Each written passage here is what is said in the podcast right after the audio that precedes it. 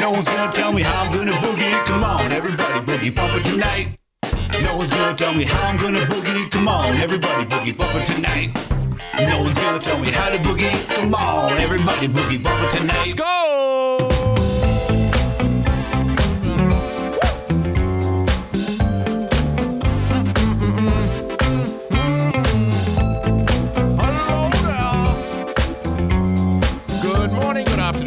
Good evening, whoever you are, wherever you are, whatever you are. It's Monday night, and you're live with another edition of the Daily Boogie Podcast. Thank you for joining us. As always, ladies and gentlemen, tonight's recommended drink is Cheap Box Wine. Tonight's recommended snack, Bland Brand No Name Crackers. This is the official Wine and Crackers broadcast right here at 6 p.m. Monday, Wednesday, Friday. Thank you for joining us. Thank you, thank you, thank you. I hope you had a lovely weekend because I certainly did. Uh, incidentally, if you didn't catch, uh, I was on with Iceman double four double three. You know him; he's in the chats. Rusty. I was on with him on his show on I don't know a few days ago, but they uh, they Rusty's operation, Rusty's people. Uh, they played the interview on Sunday night. So if you go to his channel dlive.tv slash Iceman double four double three, you can catch up with me and Rusty having a catch up. So if you want to, if you feel so inclined, spread a couple of clicks around, spread a couple of views around, and uh, help out our buddy Iceman double four double three. Who like I don't think I'm probably going to embarrass him here, but um yeah, actually I'm going to fucking embarrass him because it's going to be worth it. Uh, for Russ, so I first met Russ probably like three years ago. I didn't meet him like we we became sort of internet acquaintances through other people and shit and then slowly over time started to talk and whatnot. Uh, it's probably the case that in the beginning he didn't care for me much and I didn't care for him much, but not not like not from any animosity or anything like that. Probably because we didn't really know each other. And um, you know, I just want to give my boy some love because a few years ago Russ was like, you know, nervous to speak on voice chat in private in private telegram rooms. I'll see you in hell. You know, Russ was Russ was like I said, he was he was nervous to chat on voice chat in private telegram rooms. And now he's like doing live streaming and doing podcasts and he's hosting people and stuff and it's it's completely in a you know in the space of 2 or 3 years. So I think my man deserves some credit for that because like that's a that's a long way to come, man. Because I, I started in radio in like 2011 or something. So by 22, I've been doing some kind of speaking in front of people for like 10 years at least. And when I was a kid, I was like always going in the, uh, you know, the shitty little school talent quests and stuff like that. I wasn't doing singing or dancing or anything gay, don't worry.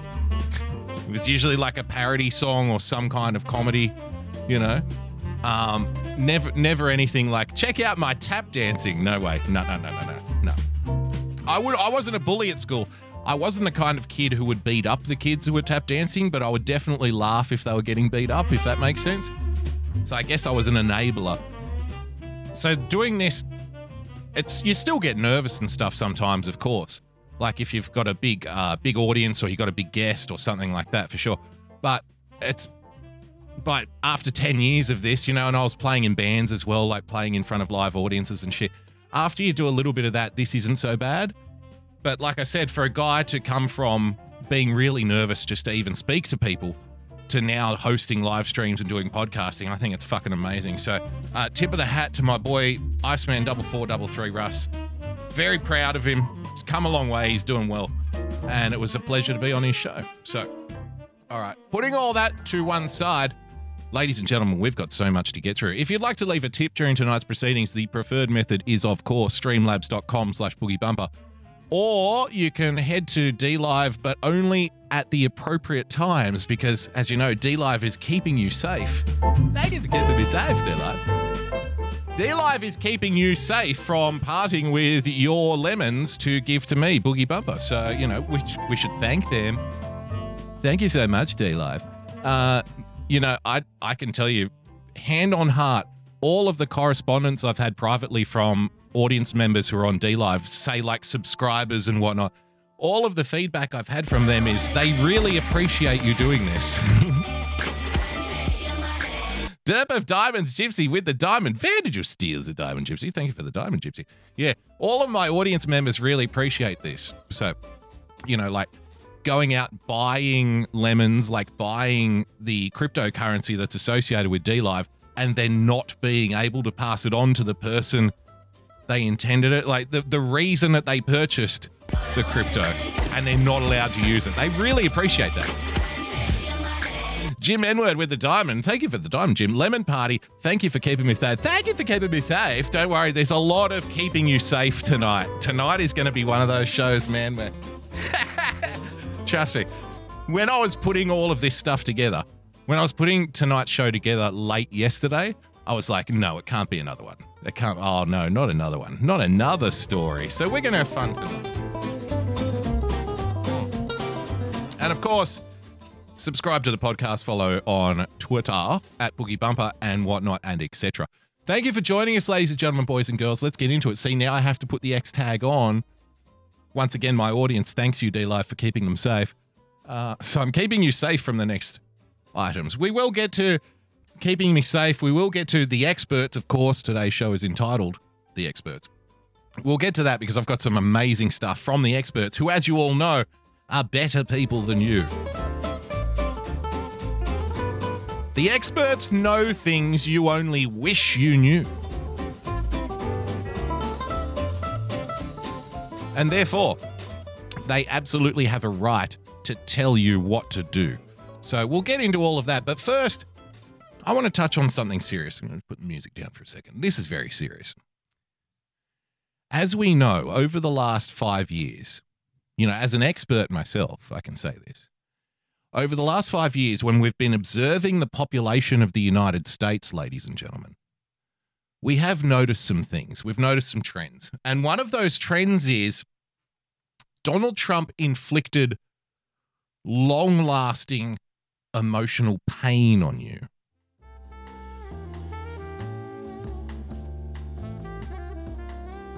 The kind of pain that the kind of pain that's like tattooed on your soul, the kind of pain that runs deep. I'm sure we've all got some kind of moment in our life at some point.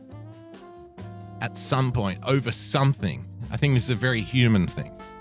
I'm sure we've all got some kind of moment in our life where if we just think back to it, if we think back to finding out that moment, straight away you're struck with this feeling like this generational feeling of spiritual pain. You know what I mean? Like if you were if you were pausing to remember something extremely tragic in your life and then bang, you, you're there again.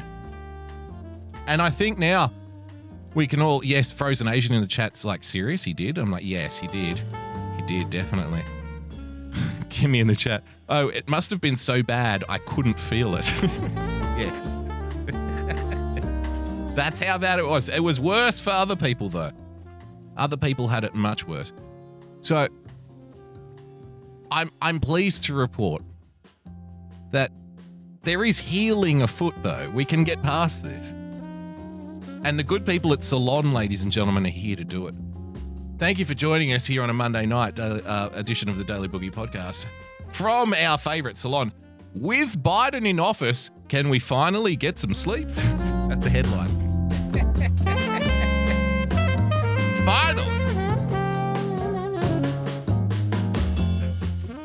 Can we finally get some sleep, please?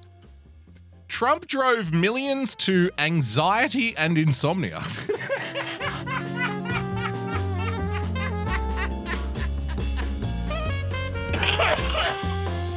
oh, God, I love him. Don't you? Wow.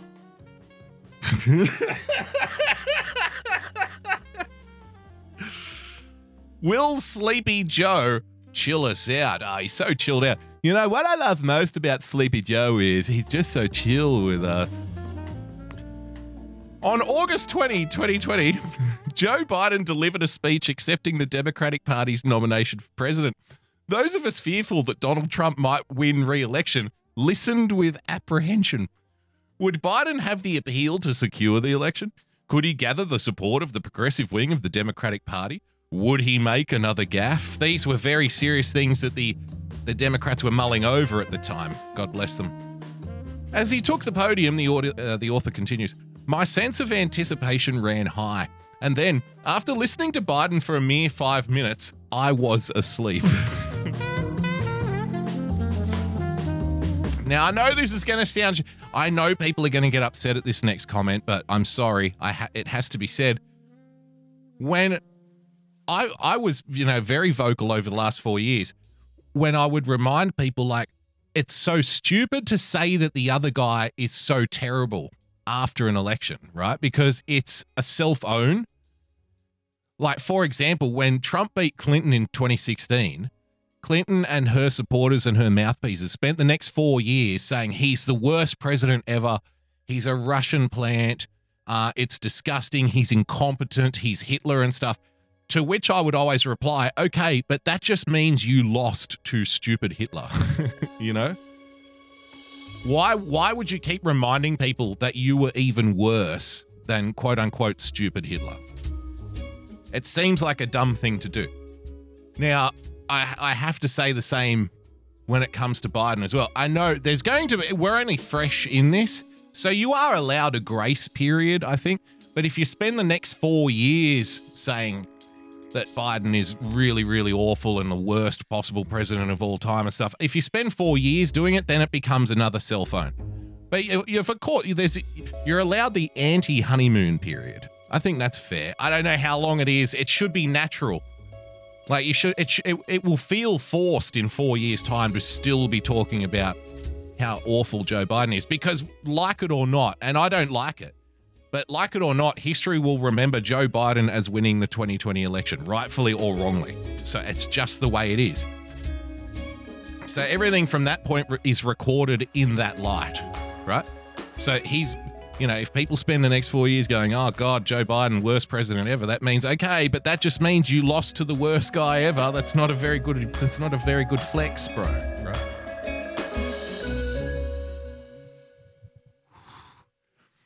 But there are moments where you can enjoy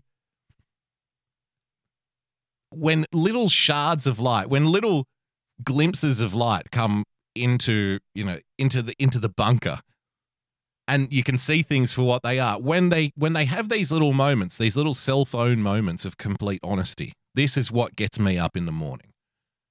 Listen to this.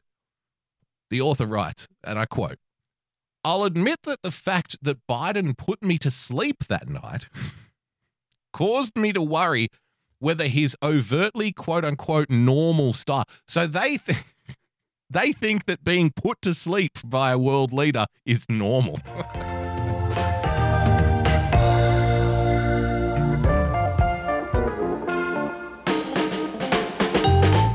and this is their guy.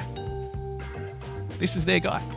Now say what you will about, you know, journalist types and political types and whatnot, but but I mean, I mean, if if you're in if you're writing copy for a political website and you admit that your dude, the guy that you support, is so boring that you fell asleep during his acceptance speech, then I'm.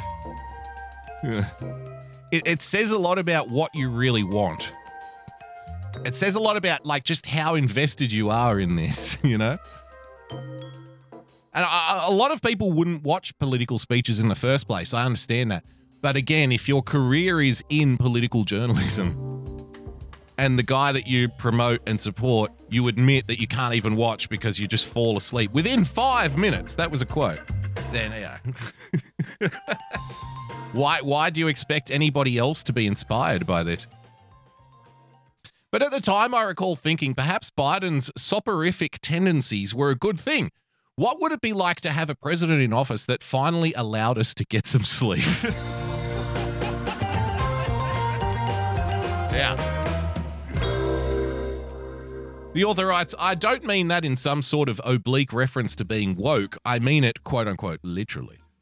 Let's face it, from the moment that the 2016 election results started coming in, Many of us have been living in a constant state of anxiety and depression, punctuated by insomnia, heavy drinking, and the occasional use of whatever whatever other mood-altering substances we might get our hands on. I'm fucking telling you, man. This is one of the strangest. this is one of the strangest flexes I've ever seen any journalist do ever.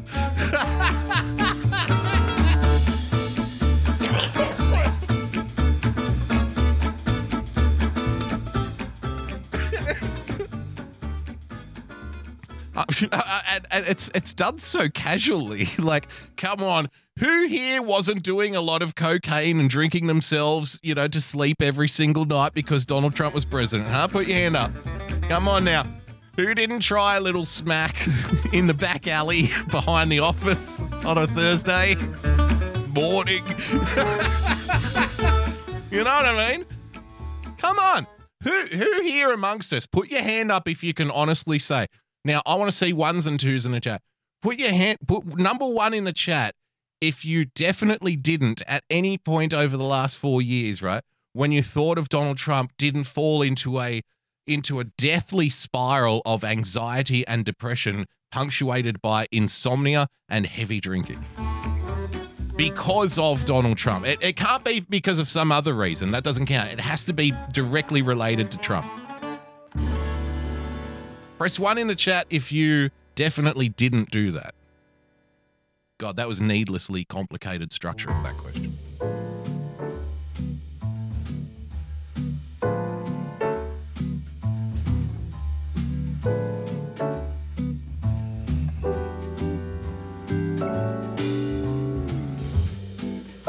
Numbers are coming in.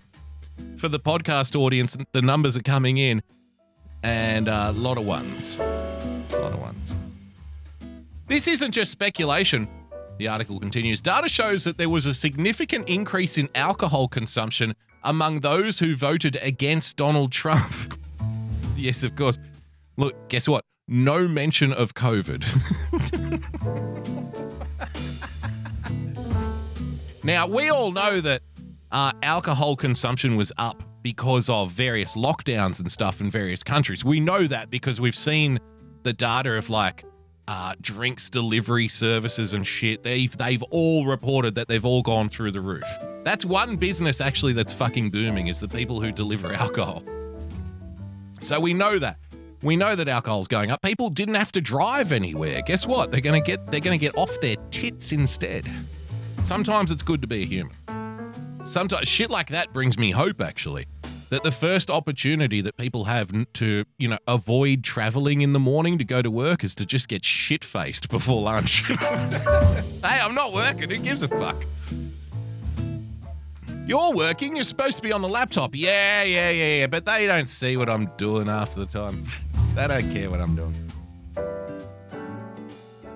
Drizzly.com, a liquor delivery service. The article. This is the article a liquor delivery service. So they're even using the data from a delivery service.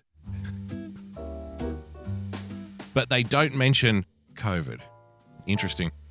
And no, it's all Donald Trump's fault.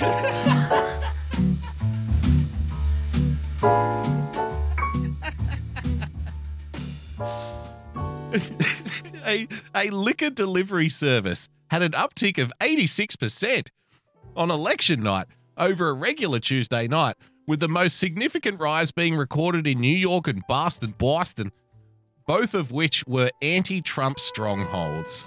So that's what we're that's what we're basing this this argument on. Research by Isabel Musa and Rodrigo Rodrigo. That's an interesting combination of names, isn't it?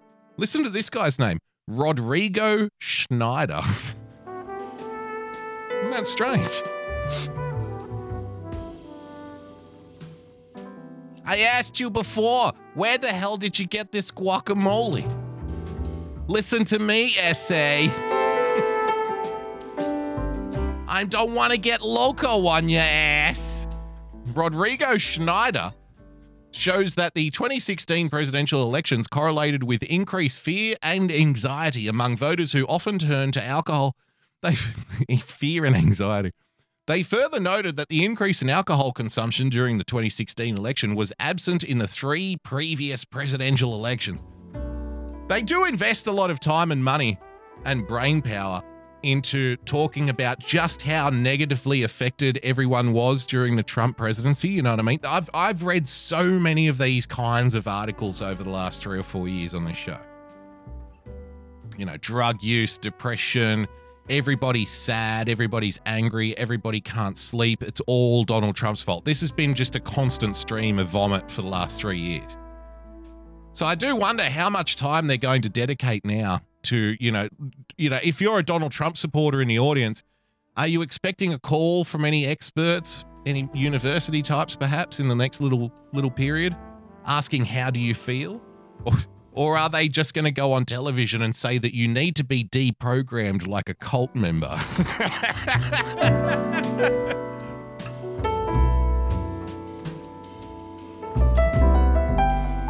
How about this?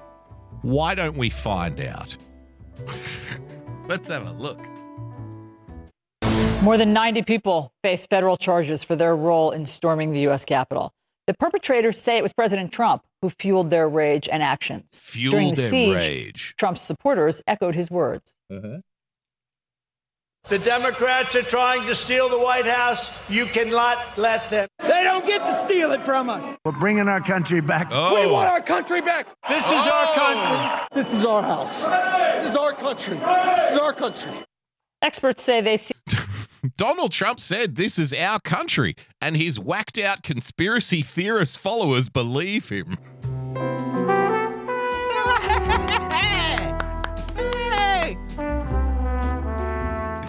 Because, you know, this is my country is such a rare phrase.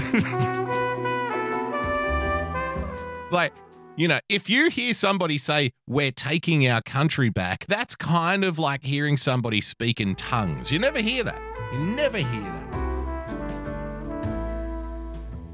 that. Frozen Asia in the chat.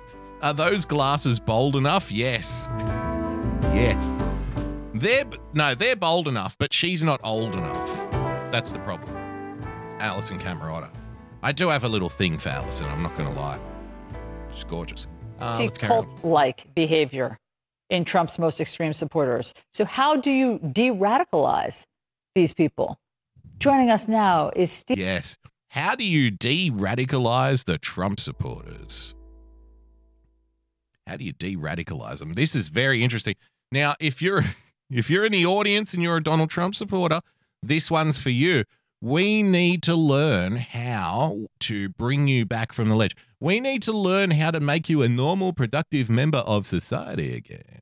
Steven Hassan, he's a mental health professional who has been helping deprogram people out of cults for decades. he himself was a cult member of the Moonies cult in the 1970s Yeah. before he was successfully deprogrammed. He's also the author of The Cult of Trump. Mr. Hassan, thanks so much for being here. What we just showed there, do you consider those people cult members? Uh, I do. I think they were deceptively recruited by an authoritarian political cult.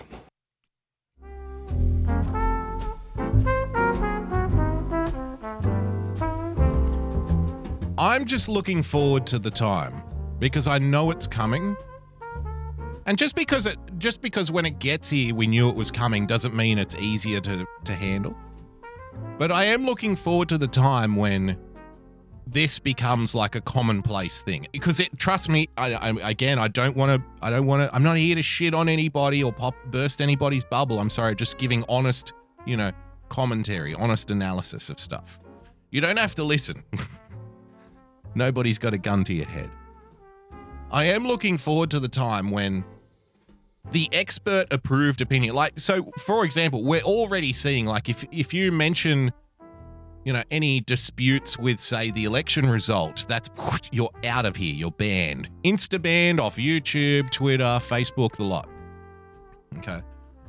Uh, Anti vaxxers are another one you know, a lot of like left wing hippie organic garden growers and shit were kicked off YouTube in the last round of the purge, which was a couple of years ago, because they were talking about like genetically modified crops and Monsanto and stuff like that. Believe it or not, like it's not just, you know, right wingers. So it's not like what I'm saying here is, you know, out of the realm of possibility. I'm looking forward to the time when experts say that, you know, everybody on the other side, everybody who doesn't agree with us is like they're sick in the mind. You know what I mean? They're in a cult, they're mentally ill, and they need to be, you know, incarcerated for their own good. How do we deprogram them? We're already using this language. How do we deprogram the cult members who disagree with us, right? No, no, no. They were led astray. They were brainwashed by a very tricky authoritarian, a fascist, right? They've got this brain disease. And how do we fix that? Because this is what happened. Like, uh, you know, it's very easy to point to historical examples. This is what happened in Eastern Europe in the 1920s and the 1930s. People who didn't agree with the, the prevailing political thought at the time were considered to be suffering from mental illness. They were institutionalized to be deprogrammed. I mean, we're just we're just ironic, unironically, you know, bringing that back. We're just doing it. We're just doing it again, are we? Really? After all we learned, that's incredible. We're a kitten's whisker away from doing it again. Here we are. Frozen Asian, we already have boogie stands, so next we start a cult. No, no, I'm going to leave the cult stuff to the Owen Benjamin fans. You know, they have a home, their homeland is Beartaria, right? Our homeland is Boogie Stan. But we're, I don't know, it's a, it's a libertarian state, you know what I mean? It's a libertarian monarchy, put it that way. So I don't think we can be a cult because the only way that you're going to be, you know, successful in Boogie Stan is if you understand how ridiculous and fake it all is.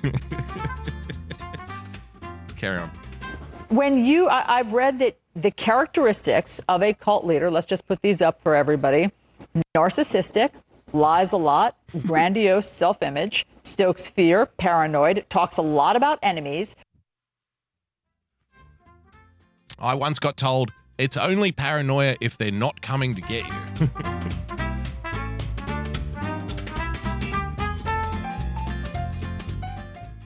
a cult leader a cult leader harasses critics. Yeah, that's right. If you don't want to be part of a cult, you just need to accept our assessment of you that you're a cult member. don't argue back. That's what cult people do. You know, you can always tell you're speaking to a cult member because they always deny they're in a cult. oh, wow. Ilsa Jane, gotta love a libertarian monarchy. Yes, I know. We're transcending we're transcending political genres here in Boogie Stan. We are a libertarian monarchist state. Hey, everybody, everybody else is doing the double think thing right now. Everybody else is believing two things that contradict each other at the same time. Why the fuck can't we here in Boogie Stan? Why not? Fuck them. Everybody else is doing it. Fuck them. harasses critics always needs praise Yes. lacks empathy Yep. claims absolute authority Uh-huh. blames the media Blames the media. Blames the media.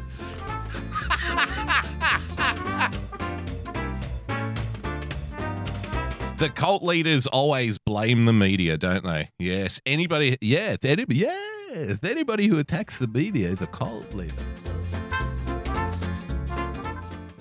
You know, if you attack the media, you might be a terrorist. If you attack the media, you're probably a racist. If you attack the media, you're definitely a cult member. Fucking wonderful. Now, see, everything everything is wrapped up in a neat little package. rarely admits mistakes or wrongdoings and so why do people Why follow the people leaders with such odious Yeah. characteristics how does that happen Essentially, people are wired to to follow um, We're wired for sound. legitimate. I mean, excuse me, to follow authority figures they believe are legitimate, and to conform.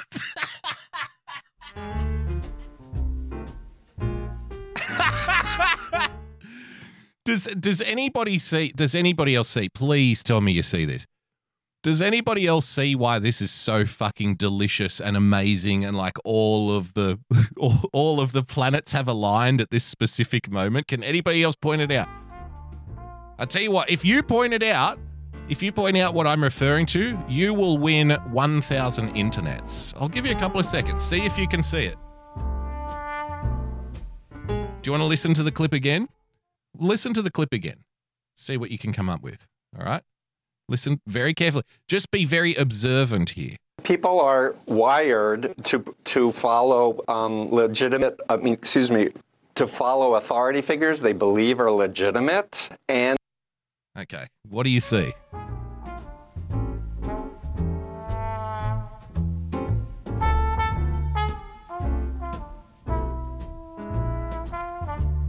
No, it's not that Biden didn't win legitimately. It's not uh, so we only believed he was legit, but that's on the right track. Ben K. Veritas, I think, might be there, but he's being coy about it, asking me instead of telling me the answer, which is very cheeky. No, it's not that Trump wasn't legitimate. No. I mean, listen listen to the statement the statement he said. Okay, first look at the description of his name, right? So on the chyron, Steve Hassan, quote, cult expert and mental health professional. And then he says people are trained to to listen to authority figures, which of which he is one.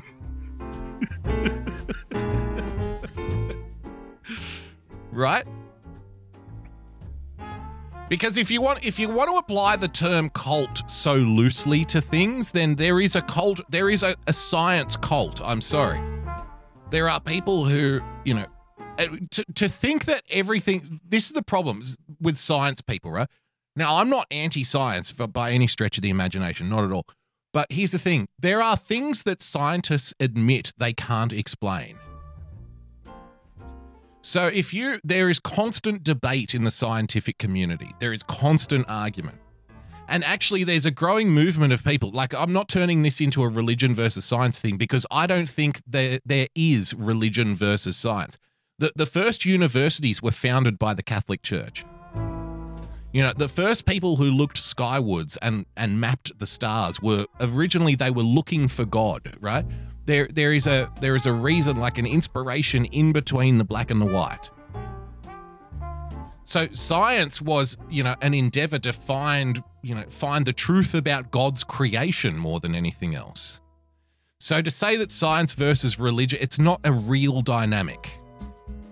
It's a dynamic that's presented to us as real, but there's a growing movement of scientists, right, who are coming to explain like the little gaps in their knowledge, like what binds the universe together.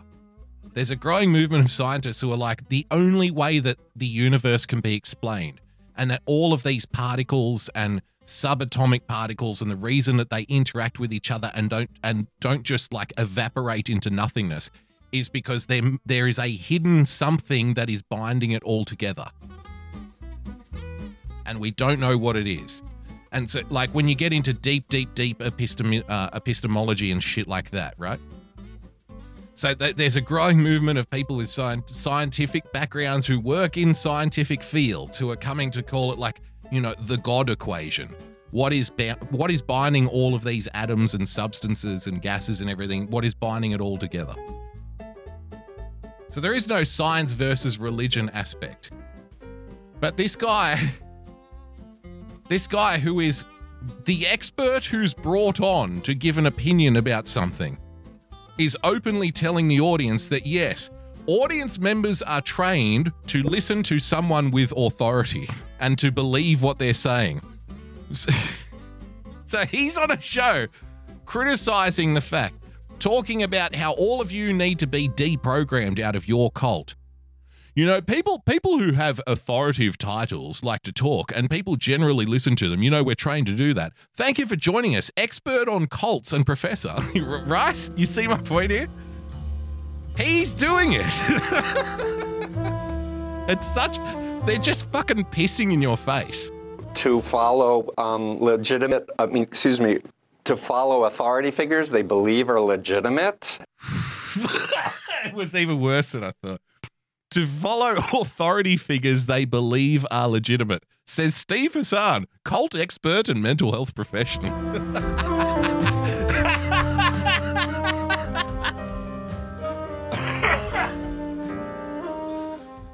I mean, people are so silly, they're following leaders that they believe are legitimate. And why should we listen? And why should we follow you? Because I'm a cult expert and a mental health professional. That's why. I've been brought on here as an expert. Respect my authority. So nice. It's so wonderful.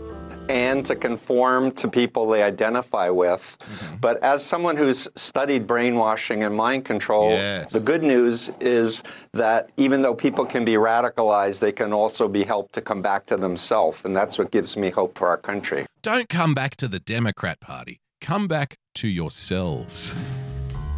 Don't you think that you were wrong? Don't you think that you're a little more progressive than you like to think? come back to yourself.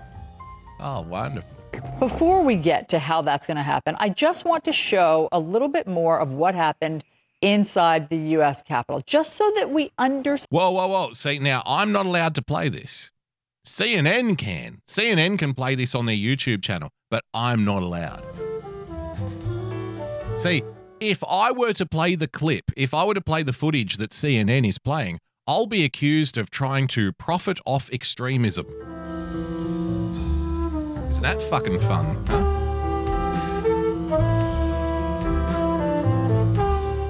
Oh, and don't worry, we've I've got so much to get through. I've been slowly building uh, a folder on what's happening in social media because a lot of this shit we were talking about in 2018, 2019, and now we're here. Remember after the uh, Christchurch shooting, right? How all of these governments, like the UK, Australia, Canada, blah, blah, blah, blah, all of them came out and passed laws that would put, like, say, uh, the people who are in charge, maybe like middle level management at a social media company, might go to prison because they didn't take down harmful content fast enough. Uh, at which point, I would remind the audience that there were a total of a grand total, nobody disputes this, a grand total of six people watching that live stream. Six.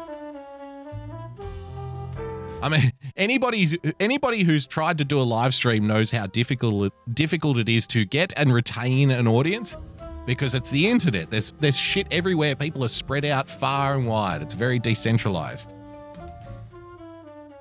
So it was the replay views that killed, um, you know, freedom on the internet in these various countries because there was a grand total of six people watching it live. So on the back of that, within say a week, most of these Western countries had passed laws. Okay, we're now going to throw people in prison if they don't remove harmful content off the internet, completely shifting responsibility from the audience member to the person who is running a platform, which is, you know, problematic to say the least.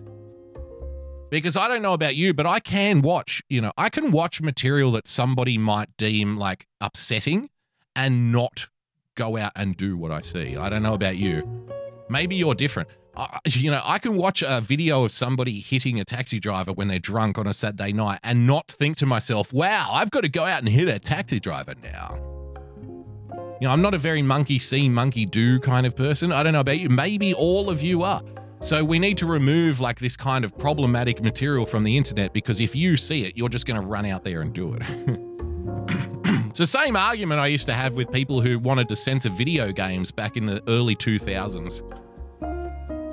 So back then I was a much younger man, you know, I was like I was still a teenager, 18, 19 or whatever, but I was still I was still kind of doing this in one way or another, still having arguments with people all the time. The same people who would blame, you know, violent behavior on Grand Theft Auto or blame kids driving their cars fast on uh, you know, Fast and Furious, right? Or Need for Speed video games. I would have the same conversations with them back then.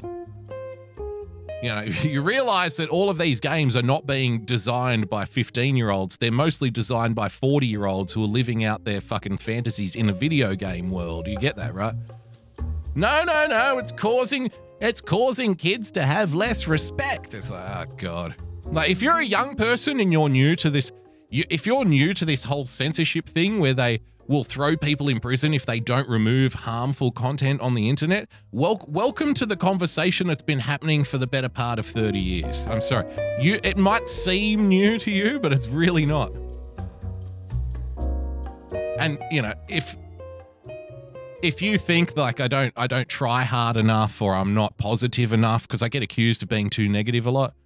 If you think I'm being too negative and I'm not trying hard enough, it's like, okay, get back to me in 20 years. When you've been doing this, when you've having when you've been having these conversations with people for two decades, get back to me and tell me that you still have fucking hope and optimism. Because I'm I'm here to tell you you won't. You won't. Two decades of having conversations with people about censorship and shit, and they they'll just openly laugh in your face and say, "Oh, that's ridiculous. It's a conspiracy theory." Blah blah blah. Only to have the same people like ten years later come up and say to you the exact same thing you said to them. And when you try to remind them, like, "Oh no, I told you about this. Don't you remember this conversation?" They'll turn around and say, "No, I don't. But don't you think this is the right thing to do?" You're wasting your time. Wasting your time. All right, what's the speaking of time? What is the time here? Because look, I've been yammering on. We've got so much more to get to, ladies and gentlemen, here on the Monday night edition of the Daily Boogie podcast. Uh, more experts coming up after the break. If you'd like to leave a tip to the show and you are on D Live, now would be the chance to do it because the break, I've been told, I've been informed, the commercial break, not that offensive. So I'm allowed to take the X tag off for that. So Stick around for five. We'll be back here on the Monday night edition of the Daily Boogie Podcast. See you soon.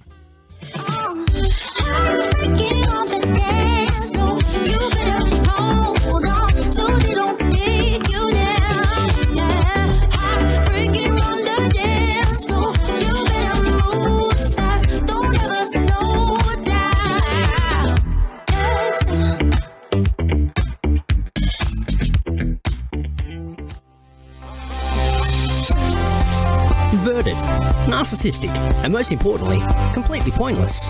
Come waste an hour of your week with The Starting Block Friday nights Australian time at dlive.tv forward slash The Starting Block. Get in touch with us on Twitter at The Starting Block, no K at the end. Also, subscribe to the show on Apple Podcasts or iTunes by searching for The Starting Block, or one word, or on Podbean at startingblock.podbean.com. Join the blockheads, tuning in in their millions right around the world.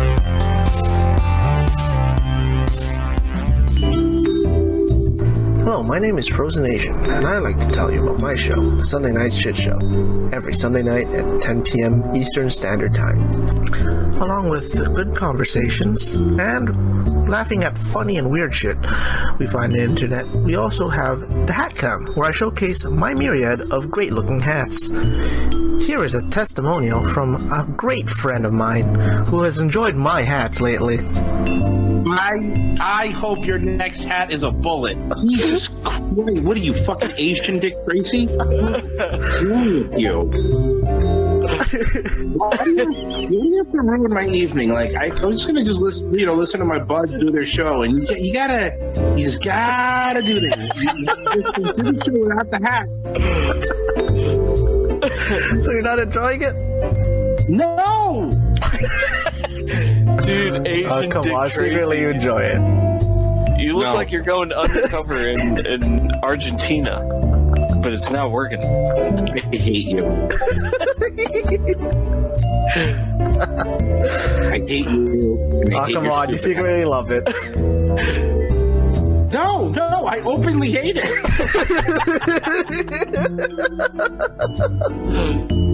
And there you have it. Uh, so, subscribe to the Sunday Night Shit Show at youtube.com slash Sunday Night Shit Show. And uh, hope to see you there on Sunday nights. Bye. Aloha, and welcome to Pirate Radio, Ladies of Liberty, the hot seat. Or maybe this is my daily traffic report. I don't know. As you can tell, I, I seem to have a problem with commitment to one type of platform. I, I think doctors refer to that as uh, ADD.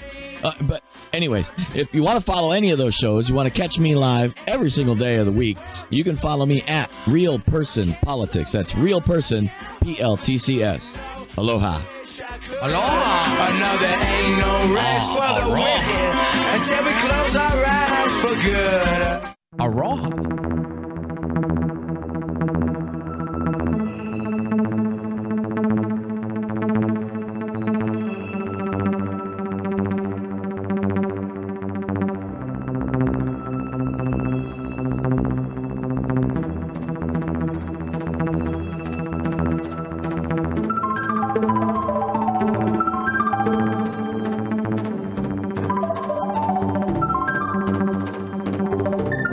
Most weeknights. Join my good self UK Neil over at D Live for the Great Awakening show. That's over on D Live at dlive.tv stroke UK Neil. UK Neil. Get yourself out of that matrix Out of and get over to the Great Awakening. Fucking put me back in the Matrix, Neil.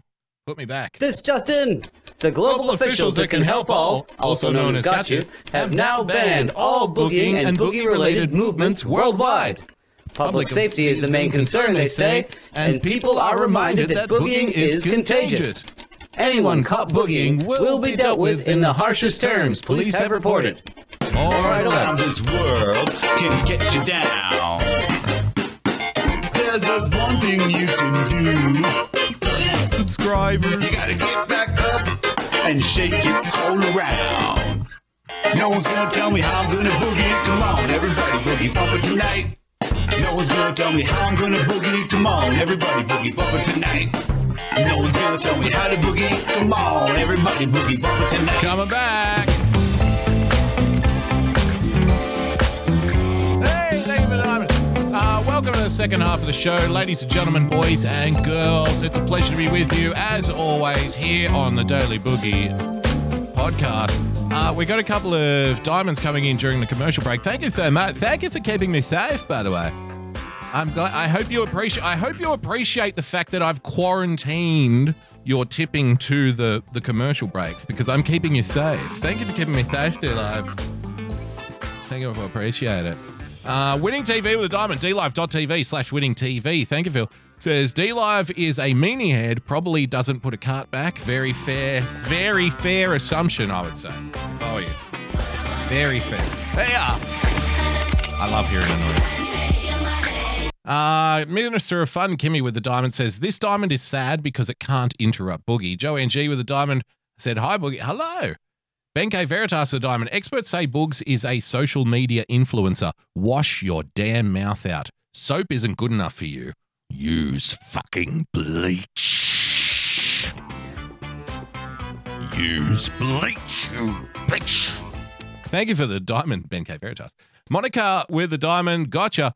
And pass the potato, 17 with the diamond. Thank you so much. Thank you, D Live. Yeah, thank you for keeping me safe, D Live. Thank you so much. Now I have to turn it off again because you know we've got to be good good citizens here. we got we don't want to be profiting off extremism now, do we? Thank you for joining us, ladies and gentlemen. Uh, as you know, I like to keep you up to date with what's happening down here in Australia, especially when it comes to because I think it's fair to say we are the world leaders when it comes to dealing with coronavirus.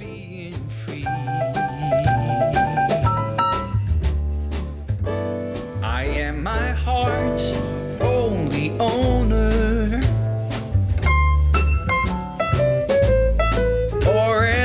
Least I used to be. No, your heart belongs to everyone here now.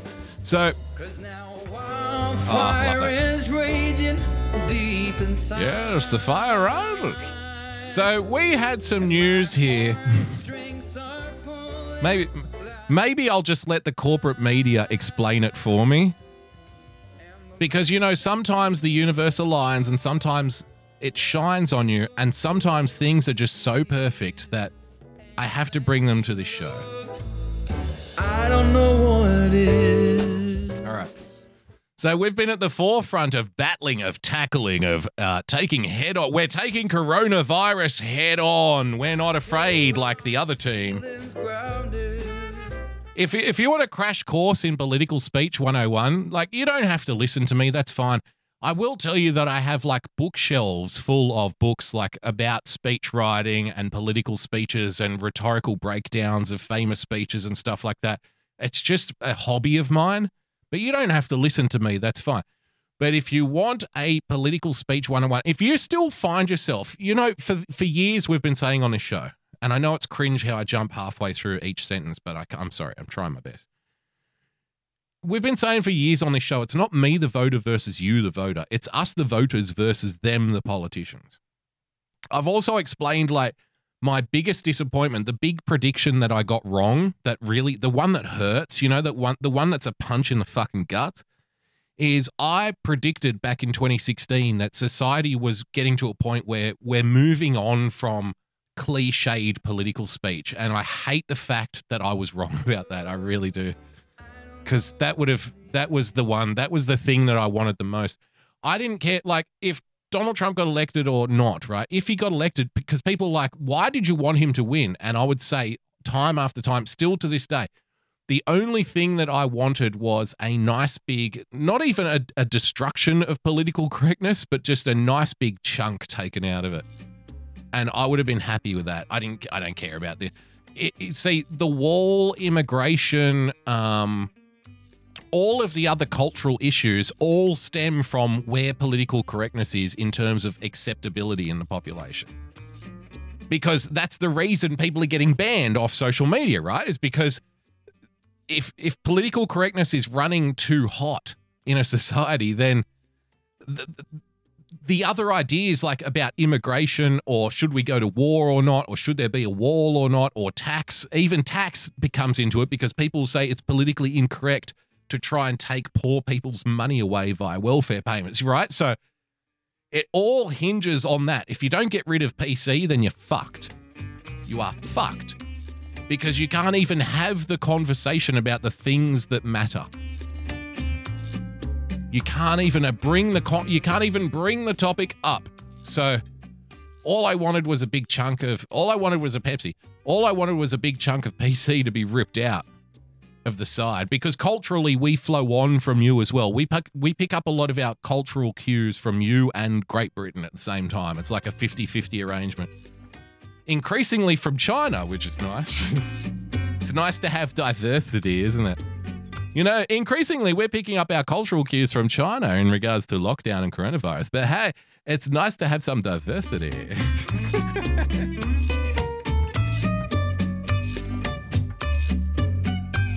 know, but that didn't happen. Uh, instead, what happened was um, they doubled down and doubled down and redoubled down and redoubled down again. And you kind of have to tip your hat to them because, like we've been saying on this show, even though you know it's coming, you it doesn't make it easier to accept. We knew that they would not sleep, they would not stop, they do not stop, they never stop, they just continue fighting, continue going on. And hey. Nikki Fruit Loops. Boogie Bumper, you get our content and trash, but you're going to be chinked forever. hey, there's worse things in life. There's worse things in life. At least with the Asians, we can both agree on how shitty the. Mm, oh. That's a joke. That's a joke. That's a joke. That's a joke. The Asians hate black people way more than white people do. That's a fact. I don't know how many you've known. I grew up. I grew up with a lot of Asian friends. I grew up with Asian friends who were like could barely speak English. We went to the same school. Like I like I told you, I grew up in a very high immigrant area. So I went to school with a bunch of people always who like English was their second language and their family like their mum and dad didn't speak English and shit. just remembering just remembering so many of these based Asians that I went to school with. I remember a guy I don't know if I can say so. I, his name was David, right? But that was his English name. Obviously, nobody knew his Chinese name.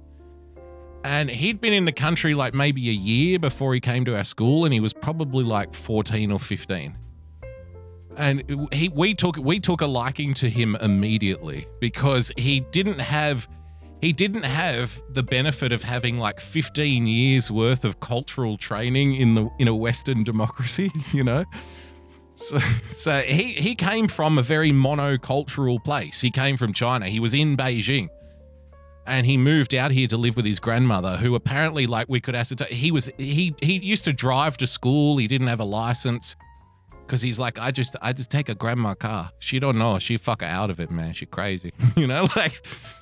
She was at home. She didn't even know that he was gone half of the time. So this was the living arrangements he had. So we, uh, like I said, our group instantly took a li- uh, took a liking to this kid. He was fucking amazing. So we'd be talking, uh, you know, like let's say we had like an Indian teacher or a Pakistani teacher at the school, which was very common, like somebody with that kind of a background. Um, you know, the teacher would be up there and he'd be saying stuff, and he would just he would just lean in. I swear to God, it sounds like a meme. But he would just lean into the middle of the group and we go, What's up, David? And he'd go, Don't you think these brown people they smell? You'd be like, I can I can smell him from here. All, all the way over here, he smell. We'd say, Dave, Dave, you can't really say that like openly. And go, Why not? Obviously, everybody can smell him. so we loved him, of course. Because he was just he was just such a pure spirit. Like uh, he was a pure spirit in a world that you know wanted to to extinguish his candle. Why why you why you always sending uh, these teachers who smell? Like i can't smell anything. He's like yes you can. You're right you're right. You're right because you don't want to get in trouble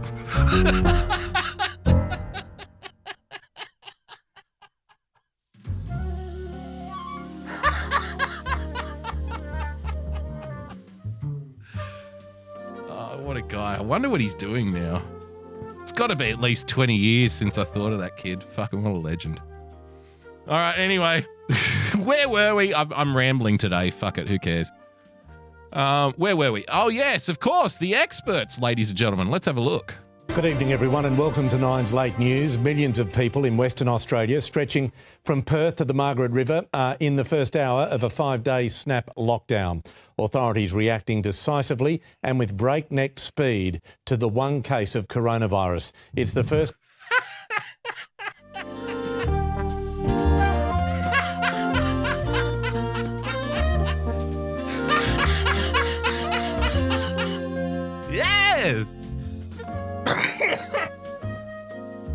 Thank you for keeping me safe. Yes. One case. So, Perth, like I've tried to explain to people before, Perth is the capital of the state of Western Australia.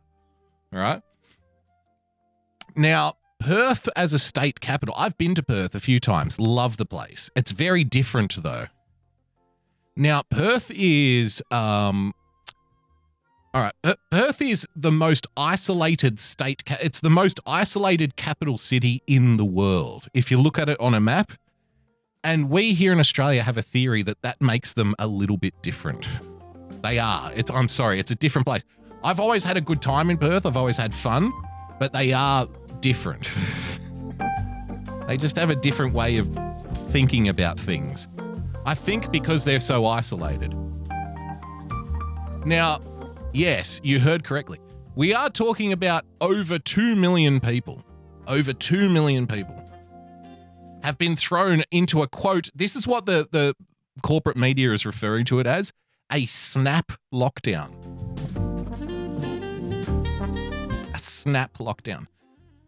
Remember on this show we've spoken about why why would you want to own a fucking business now? Why would you want to own a business? At any moment, we've now just accept we've now accepted this as reality. At any moment, the government can just say, "Okay, by this time tomorrow, you're closed for a week." How how are you supposed to run a business like that? It's horrendous. And yes, remember that story we did a couple of what, maybe a month ago from Adelaide in South Australia where the whole economy was shut down for 3 days because uh, apparently a a guy who worked at a pizza shop didn't tell somebody that he also had another job, but he didn't inform the authorities or he lied to the authorities and said, "Oh no, I was only a customer at the pizza shop." Instead, he was working at the pizza shop. So the government came out and said, "We blame this man for lying to us. That's why we threw you know, millions of people into an economic void via a lockdown because of what this one guy said. And on this show, I'm like, no, no, no. If you're blaming this lockdown on what this one guy said, that's your problem. That's that's showing how flimsy and weak and shitty the system is. We're based on what one guy who apparently works at a pizza shop says. That's enough. That's enough evidence. That's all you need. That's all you need to disrupt the lives of literally millions of people. That should be fucking horrifying for most people, but of course it's not. It's not. They don't care. They don't care. Most people agree with it. Most people think, well, it's a wonderful thing. They're keeping us safe. Thank you for keeping me safe. So, I mean, fuck me dead. A month, two months later, whatever it is, here we are again. Same thing. Different city, different state, but here we are again. One guy gets sick. Oh, two million people can be thrown into lockdown. Bang, like that. No warning, no compensation, nothing. Just bang, you're into lockdown. And the media's like, yes, hard lockdown. We need this. We're, we're keeping people safe. It is fucking sick. It is sick, I'm telling you. It's community transmission in 10 months. We know the infected person is a hotel quarantine security guard. He worked on the same floor as a returned traveller who had the UK super strain of the virus. The super strain of the virus. Hey, that's all. This is different.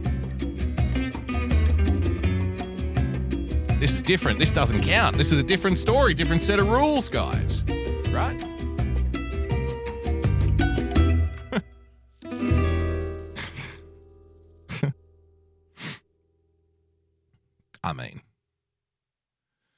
We were watching in the media for months. Super. Oh, remember the virus has mutated. There's now a super strain in the UK. Be careful of this super strain. Look at this fucking. Look at this mutated fucking killer we have on our hands here, right? One guy. One. And then the revelation he had a second job as an Uber driver, a breach of the state's tough COVID protocols. The impact of this infection is far reaching. Schools closed, businesses ordered to shut their doors, masks now mandatory in public. One guy. Because I have friends who, like, are Democrats, live in California, live in New York, right? Not friends, friends, but like internet friends, obviously. I have friends here who are friends, friends who are like very pro lockdown and pro left wing and stuff. It's it's it's going to happen if you grow up in a left wing city like I did. Sorry, you're going you're going to have a lot of your friends growing up are on the opposite. The they think different to you, but that's fine. You can still be friends. You don't have to hate them, despite what the internet has told you told you over the last five years. You don't have to hate people who disagree. Um,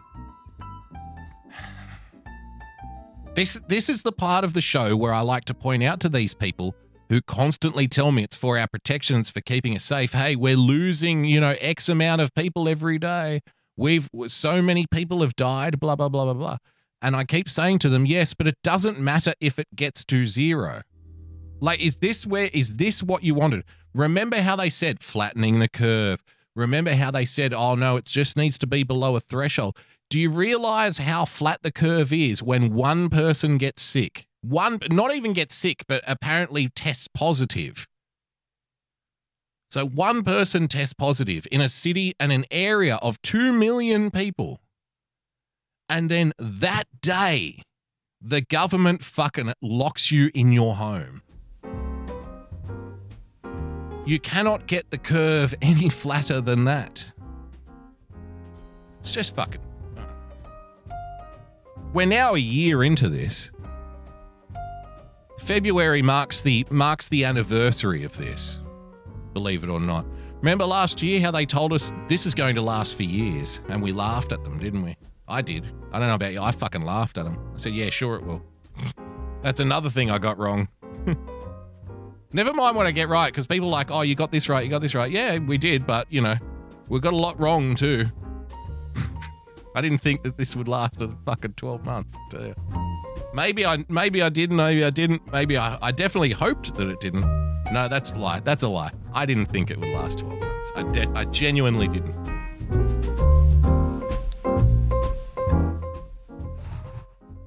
There we go. And as we've seen throughout this pandemic, states and territories are acting just as fast.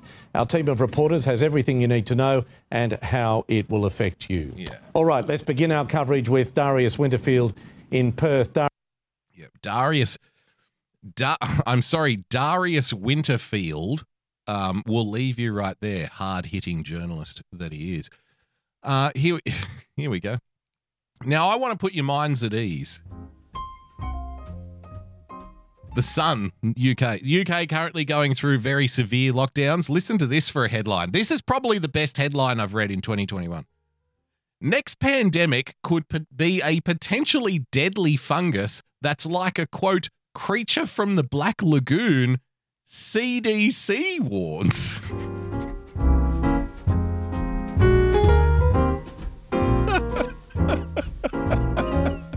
hey, trust the site. Trust the experts. You know, the experts wouldn't lie to us. You know that there's a lot of fake news and exaggeration going on out there. Maybe we should just listen to experts like the CDC. Oh, yeah. Yeah. the CDC warns the next pandemic could be a potentially deadly fungus that's like the creature from the Black Lagoon. oh, God. We're not even through this pandemic, but scientists at the CDC are warning that the next one is likely to come from a, a yeast like fungus that closely resembles that of the Black Plague. We're not even through this pandemic and we're already talking about the next one.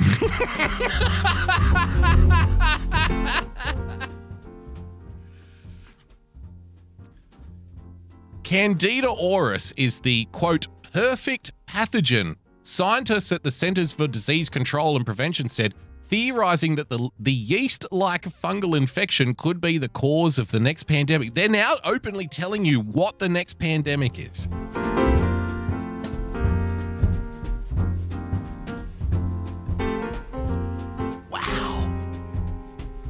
Wow. Now, hey, now I want you to think about this. Let's say in 2022 or maybe 2023, all right? So maybe late 2022 or early 2023, something like that.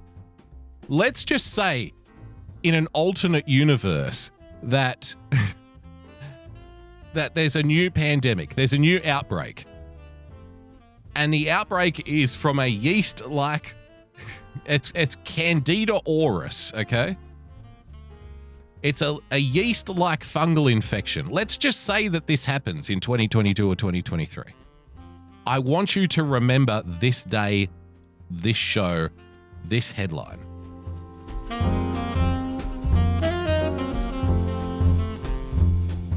Just store that away. Just store that away in the little memory bank, right? Monica's saying mid 21. No, that's too soon.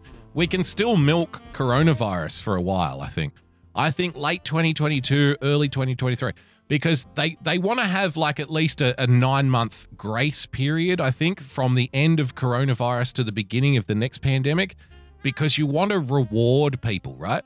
Because like otherwise, people are protesting and marching and it's getting more and more intense soon enough they'll say okay let's open up the economy again and then all of that will dissipate that will go away for a little while and that's when they'll start to bring in the next one. You know what i mean? If they were doing this i'm not saying it's a conspiracy theory but if it was like that's what i would do. You have to give people a chance to like breathe again. But every time they breathe like the snake right? Every time they breathe you squeeze in a little harder. Every time they stop to take a breath that's when you push a little harder again if we were doing that. But of course, that would be a conspiracy theory. First identified in 2009, I love the classics. Candida auris is almost impervious to antifungal drugs. I mean, on the upside, every woman you know will have a yeast infection, so no more slut shaming out there. That's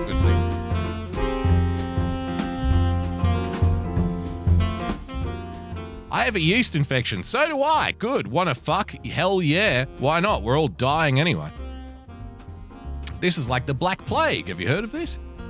First identified in 2009, Candida auris is almost impervious to antifungal drugs. London's Imperial College epidemiologist Johanna Rhodes said, quote, one of the things that makes Candida auris so scary is the fact it can linger on inanimate surfaces for long periods. How, we've heard that before, haven't we? we definitely heard that one before. you know, it survives on hard plastic surfaces. Oh.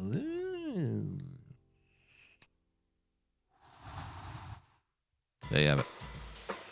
So, um, oh yes, I need to show you this.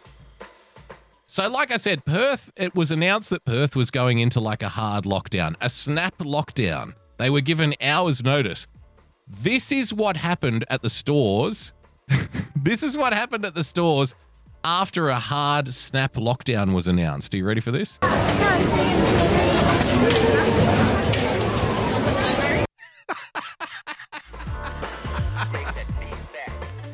if you're listening to the podcast, you can't see. The local supermarket is just filled. It looks like a sea of people. It looks everybody is shoulder to shoulder.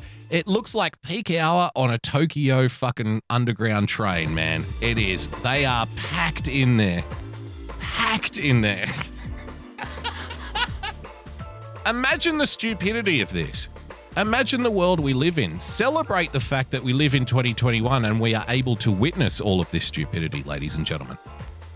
The government announces that everybody needs to stay at home because there's a big chance everybody's going to die from coronavirus because one guy who worked at quarantine at a hotel got sick. One guy. Well, not got sick, tosted, uh, tested positive, but close enough these days, right? So, one guy tested positive at working security at hotel quarantine. He also had, and I don't know if you know this or not, I don't want to alarm you. He also had a second job as well. Oh, really? Yes. Did you hear? Wow, he was an Uber driver, was he? My God. Guten Himmel. Mein Gott. This man should have a job at Auschwitz. It's wonderful. He's amazing at clearing them out. Guten Himmel. So he was a security guard at the at the quarantine hotel. He had a second job driving Uber. Now this is enough. All right. So 2021, that's already like I say, that's a level on the ladder. Now go up to the next step on the ladder. That was enough to make the government say to 2 million people, okay, starting tonight, you're locked in your homes. That was enough. Mein Gott! Guten Himmel!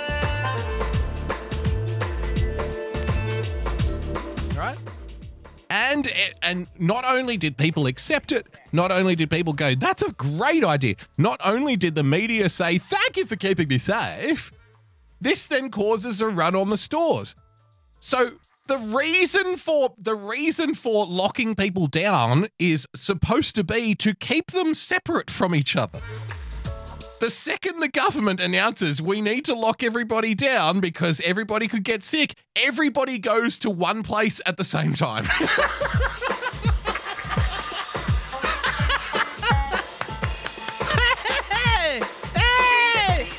we deserve this. Look at us. Look at what we're doing.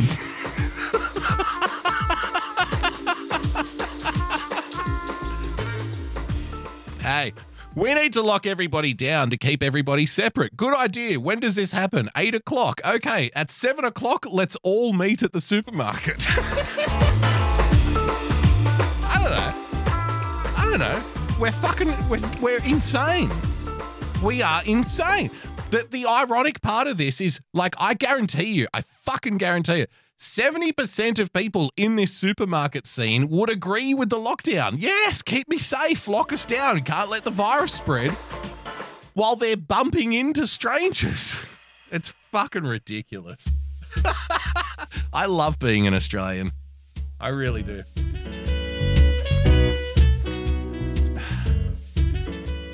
You know, if I could come back as any other nationality, I think I would come back as Finnish.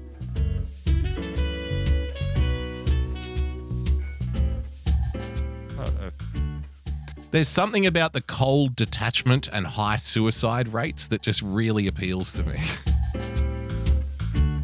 I don't know what it is. There you have it, ladies and gentlemen. All right. Well, you know, we've got to keep people safe. Expert calls for bracelet tracking system in hotel quarantine amid Western Australian outbreak. Uh, Remember, the, the, the place where one guy tested positive. One guy tests positive at a hotel, and now we want to put now we want to put bracelet tracking systems on people like they were dogs.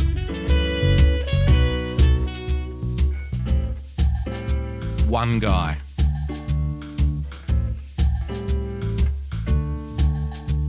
And Lucifer Sam, you know, I love you, bro. You know, we get on very well, myself and Lucifer Sam. Um, and I know he's going to be listening to the replay because he's probably at work right now. So, Sam, this one goes to you. You keep telling me, oh, wait, but the numbers are too high. We need to get the numbers down, mate.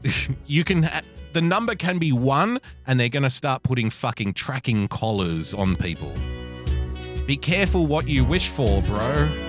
I don't think you get this. I don't think you get where we're headed here.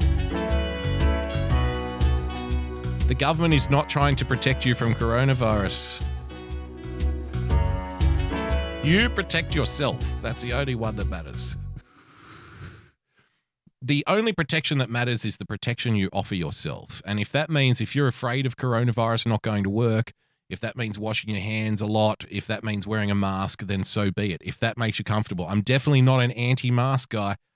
If I go into a store and somebody working there says, Hey, can you please put on a mask? I go, No worries, man. And I put that mask on. You know why? Because if I was working at the store and uh, these things were happening that were making me uncomfortable, if that was a reasonable request and somebody didn't want to do it, I'd fucking kick them out. it's my store. Fuck you. My my store, my rules. Fuck off. So if I want to go in there, I respect them. I'm like, yeah, you know what, man? No worries. I'm in there five minutes. Who gives a fuck? I rip the mask off. If it makes that guy's day a little easier, then so be it. I've worked shitty jobs in retail. I don't know about you. Nobody's getting paid 10 bucks an hour to argue with asshole customers. Nobody cares that much, so I'm not going to make their life harder. But one guy getting sick, and now we want to track everybody, like with homing beacons. This is great. It'll never happen here. Thank you for keeping me safe. As Western Australia battles a COVID 19 outbreak, an epidemiologist and advisor to the World Health Organization, because we know how credible they are, the WA Joe, good guys. They're the good guys in all of this.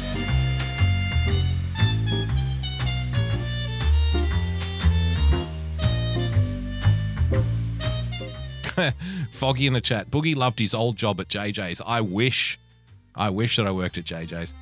I can tell you that um, I have a trade in the food service industry, and I'm not a chef. I, I guess not the food service industry, but the food supply industry. And I haven't done it since I got my trade certificate, which was like what nearly 20 years ago now.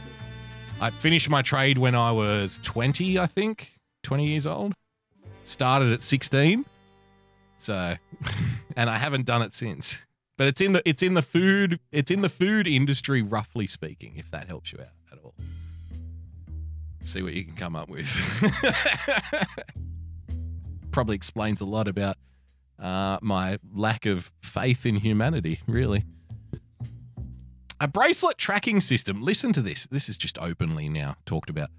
A bracelet tracking system could strengthen Western Australia's hotel quarantine system and allow those from low risk countries to isolate at home, according to University of New South Wales infection control expert Professor Mary Louise McLaws. McLaws. Like Big Back? Mac Laws. Mac Laws proposes new laws. Sandwich artist? No, that's not a trade, Foggy. No, like a recognized trade. From like, had to go to TAFE, had to do four years, had to be ticked off by the government. Recognized trade. Professor McLaws said uh, tracking bracelets could lessen the risk of COVID 19 leaking out of hotel quarantine by ensuring no one inappropriately enters or leaves their room.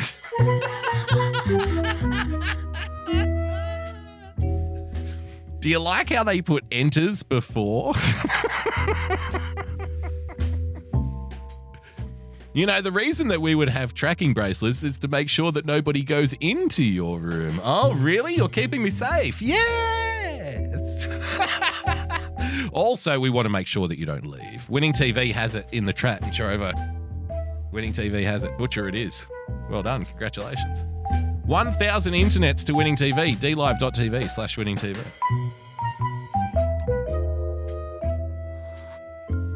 Yeah, so don't fuck with me because I have a desk drawer full of like 12 inch steak knives, foot long steak knives with like nice big bullhorn fucking bullhorn noses on the front of them. Oh, yeah.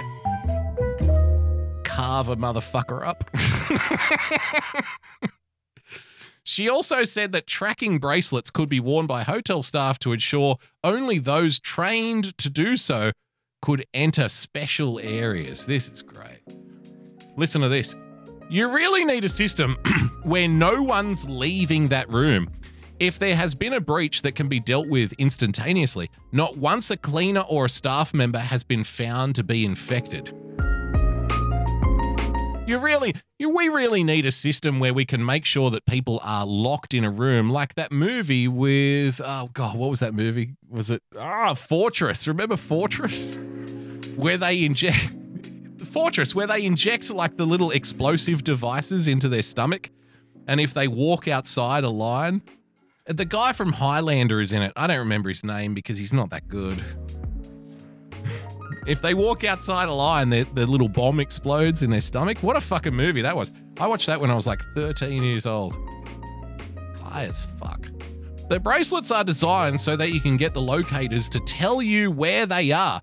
It is also to tell you whether their blood pressure is increasing and if they might be unwell. Yes, it's because the people wear the bracelets and while they were, yes, Christopher Lambert, Mob Tech in the chat. Well done, Mob Tech. Christopher Lambert, it is. Absolutely. Fuck, hasn't hasn't he done nothing?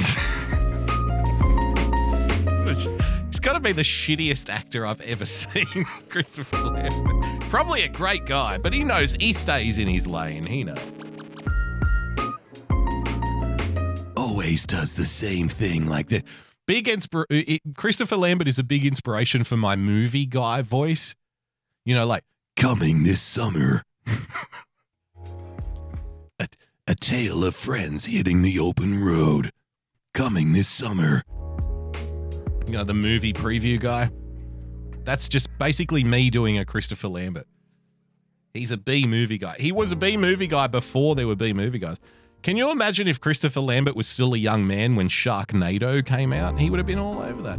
Fuck off, uh, Steve from Melrose Place or whoever he was. You know, the guy with the curly hair? With the funny long name that starts with an I? Anyway, where the fuck were we? It's one of those. It's one of those shows. I didn't have much sleep last night. Uh, I'm still warming into the week. Work's been a little cray cray. So there you have it. Look, I've got I've got so much stuff here experts, experts, experts. We've got about 20 minutes left. There's a couple of ways we can go here. Look, so here was this was my plan, right? So maybe we'll do this on Wednesday. We've got double masking, triple masking, quadruple masking, and the progression from one masking level to the next, which is fun, I guess. Maybe we'll open the show with that on Wednesday. But we can do some other fun stuff. Um, we can do there's there is actually something I want to show you, but it's very it's very self-serving. Frozen Asian sent me a clip of a wrestler I used to like back in the '90s who's now doing a cooking show, and I had no idea. So we can watch it because I'm not a wrestling fan. You know, I'm definitely not a wrestling fan. Like I know Mersh and Frozen Asian and stuff. Other guys, uh, Danny Saint, right? Uh, a lot of the JJ these guys are wrestling fans. I'm not a wrestling fan, but I was a wrestling fan, like, say, between the years of 1995 and 1999. I reckon around that time. Like late teens. Used to, um, you know, get high and go to our friend's house and watch the pay per views and shit. WCW all the way. I didn't care about WWF. I didn't, because we didn't have it here. We didn't have WWF. WCW was on the, the Turner network here, so we could get that on cable TV. So I only had WCW. So, um, but the, like that three year period. So there was a guy who was in this wrestling in this era of wrestling. His name was La Parka. Right? I, I assume a Mexican guy, but I can't be sure. And he would wear like you know that old costume where it's like a skeleton on top of a black bodysuit. Every you know the costume. Everybody wears them. So he would wear one of them, and he was called the the uh, the chairman of WCW because he used to walk out with a chair with the other person's name written on it, like so he would hit them with the chair. One of my favorites, just because it was so fucking dumb. He always had a little belly on him too, but now he's he's gone full blown ombre fat guy. So we can check that out. Um, but we can also do this if you want. How about this? Because I yes, uh, Nick Fruit Loops in the chat. WCW was big in Australia. Yes, it was. We can also do this. Andrew Yang participated in a Zoom mayoral debate the other day.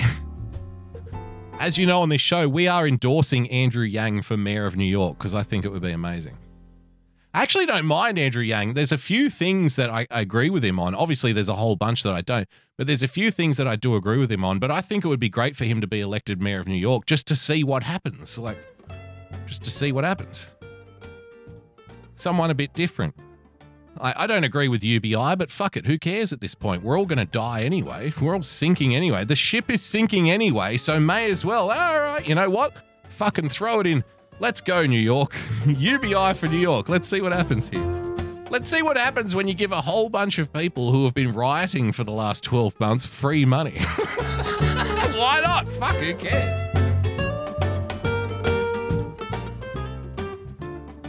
So we can do what? Uh, the what? We can do that.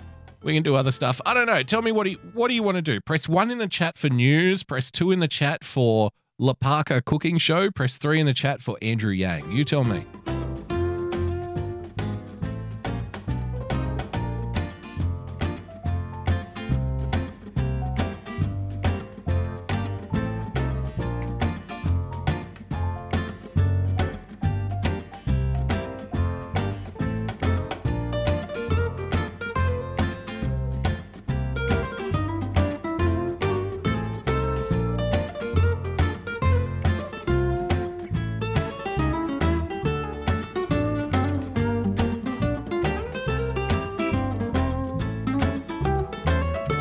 Think I think the threes just have it. I think the threes have it. All right, so let's do Andrew Yang. Let's do Yang. Remember when he sucked the um the whipped cream? God, that was fun. I, like I said, I don't mind him. Why not? Throw a little bit of chaos into it. Throw a little bit of chaos bombs back into the system. Why not? Bro culture bullying drove women on Andrew Yang's 2020 campaign to therapy.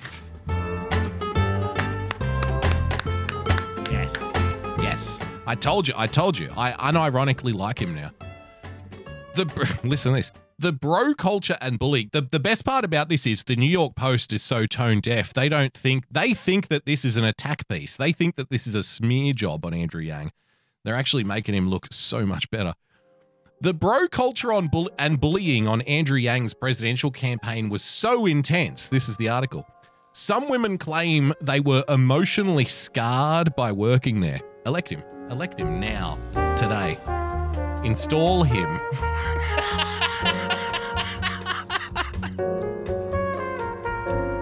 sounds like sounds exactly like just the guy New York needs. A real boys club guy. One high ranking former campaign official with a decade of experience under her belt said she was sidelined in favor of a 21 year old man, then given a financial statement to make a quiet exit. Yes. Maybe Andrew Yang, trying to appeal to the younger demographic, didn't want somebody who's been in politics for 10 years, sweetheart. And maybe they gave you hush money so you don't talk about what their plans are in the campaign. Huh? Maybe he wanted somebody who was like 21 year old dude from New York. Like, what are the kids talking about, bro? I hope he wins. I hope he wins because fuck these people. Yang, a high profile candidate to replace Mayor de Blasio, admitted his failed bid for the White House didn't make sure all employees were heard and respected. Here's the thing, right? There is no way that he he knew that he wasn't going to win the White House. He knew that he wasn't going to be president, but he was using that as a stepping stone for this, I suspect, all along. I suspect his whole run for president and putting like sta- he remember he got a lot he got more attention than Tulsi Gabbard did.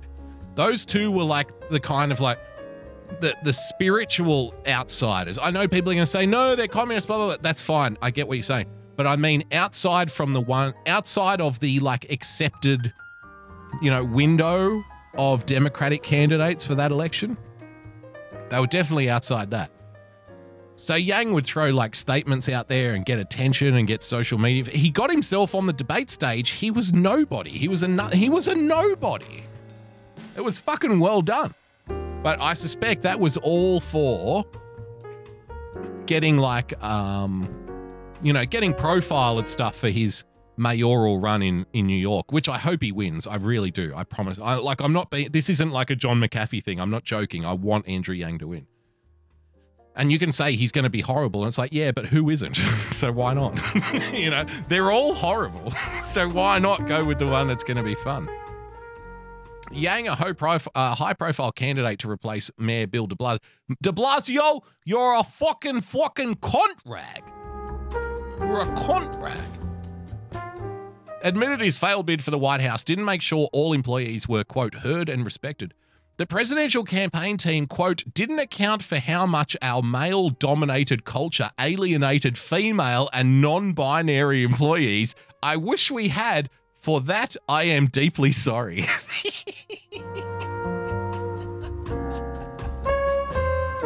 Here's the thing I'm telling you, right? You don't have to believe me. You don't have to believe me, I promise. But I'm telling you, this is what I think.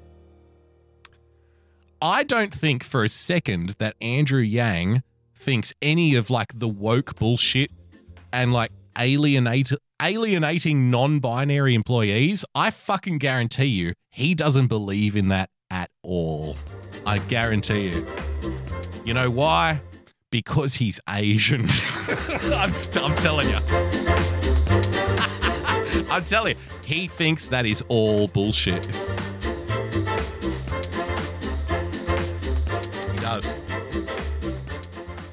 Andrew Yang is concerned about things like how are we going to find people jobs when the robots take over? You know why? Because he's a fucking Asian. Because they're smart like that. And I have not met one single Asian in my life that would like unironically say that. Never, never, never, not one, not one. Winning TV, based Asians. I told you, like, you know, David back in high school. Hey, books, yeah, man. Why do they always send a replacement teacher who fucking smell? Don't you think of the brown people that smell? I, you can't say that, man.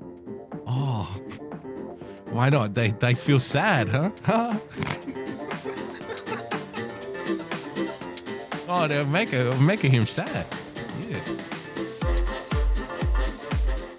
You you know he smell. You're too afraid to say because you're white coward. a white man a coward. You're not say what you think. oh, Dave, where are you? David, if you're listening somehow, some way, get in touch with me, you crazy fucking Chinaman. Uh, the former Democratic presidential candidate has faced accusations of a male dominated culture, perish the thought, within his political team and a former graduate test prep company as far back as 2019.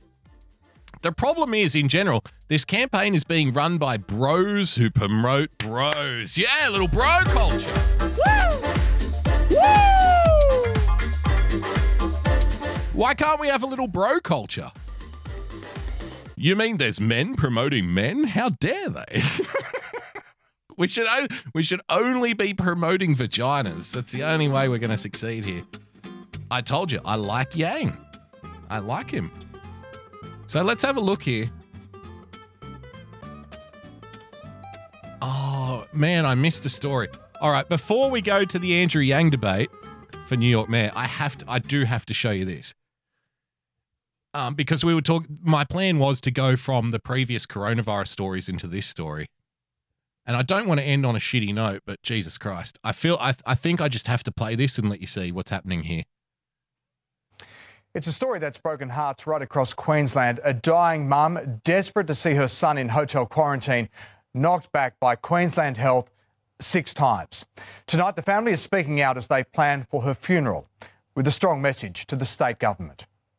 She's just got such a short time left. Just give him Give him 10 minutes, give him five minutes, stand guard over him. They're the desperate calls from a family who would have given up anything to reunite a son with his terminally ill mother.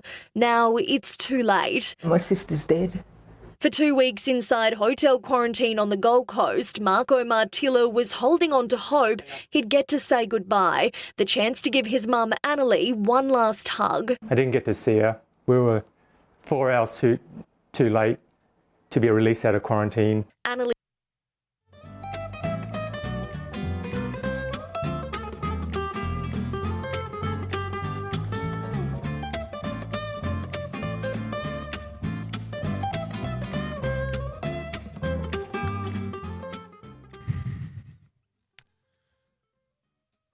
this is worth this is worth mentioning, right? For a long time, I've closely followed. Um, this is probably not going to come as any shock to anybody. Um, but I've I've closely followed groups like um, Amnesty International and stuff. Not that I believe everything. Not that I believe that they're always wholesome and stuff. Of course, politics fucking destroys everything it touches. So of course. But like as a general core belief, I like see for example, like Americans don't like me saying this. I'm against capital punishment. I, I don't believe in state sanctioned murder. Sorry. I, I, I don't I don't want to I don't want to hand that power to any authority to say okay you can die we decide that you die now like I, I, I'm not comfortable with that um because people are shitty so he's so for a long time I followed like these groups who fight against capital punishment and stuff. Amnesty International for one. Um, they try to do a lot of work in like various bureaucracies around the West, even, but other parts of the world, you know, third world places and shit, trying to eliminate the idea that it's okay for a government to kill people. Like that should never be part of the arrangement. And there, there are this is the thing. There are there are anti camp there are anti there are pro criminal justice. I hate the term criminal justice. It's so shitty. But there are pro criminal justice people within these organizations who like you would have a better chance if you were a rapist on death row. You have a better chance of being allowed to go to a hospital to see your dying mother than somebody who arrives in the state two weeks ago. That's 2021. That is where we are now. If you're a convicted fucking killer, you have a better shot at seeing your dying family members than somebody who is completely innocent, who is not infected with coronavirus, who is not sick, who lives interstate. Explain to me, because the people who fight for those rights for criminals are also the same ones who say you need to support the government and all the decisions they do. It's it's a sick, sick, incestuous, corrupt fucked up situation. And they support, they now, so they, like groups like pro human rights groups now openly support political candidates. Of course, they're being fucking corrupted. It's disgusting. But they'll fight for a rapist's right to see their dying mother. But when an innocent person who lives interstate tries to see their dying mother, they say, sorry, got to follow the rules. Got to trust the science, bro. Sorry about that. Got to stay in hotel quarantine for two weeks. But I'm not even sick. Fuck you. We can't, we've got to have rules. We're keeping people safe. We're protecting people. Don't you think it's fucking hideous? Don't you think it's disgusting? You know, I'm I'm a very laid back person. I'm I'm very you know people. Uh, you can say I'm black pilled, whatever. I've just accepted fate that we're doomed. So you know I'm very happy because I've accepted my fate, right? Um, but sh- shit like that still uh, still gets me. It's every it does. Shit like that still reaches inside of you and twists twists the knife in your belly. It's disgusting. It is. This fucking poor guy. Like there would have there would have been police in the lobby of the hotel he was staying at. I know because I see these hotels every single night when I'm in Sydney. There are army personnel patrolling the lobbies of these fucking hotels, making sure people don't go in or out without authorization. And so six times he reached out to his government and said, "Look, test me. Do whatever you got to do. I don't care. My mum is fucking dying. I want to see her before she dies." Nah, fuck you. Got to follow the rules. Of course, this comes from the state, the same state government in Queensland that openly said to people, um, "Hey, if you're if you're a sportsman or you're an entertainer or you're a singer or whatever, then we'll let you in because those people bring money into our economy. I mean, they openly said that. And it's a left wing government in Queensland, believe it or not. You know, the, the guys that are supposed to care about the little people? Yeah, them, them, fellow Australians, them.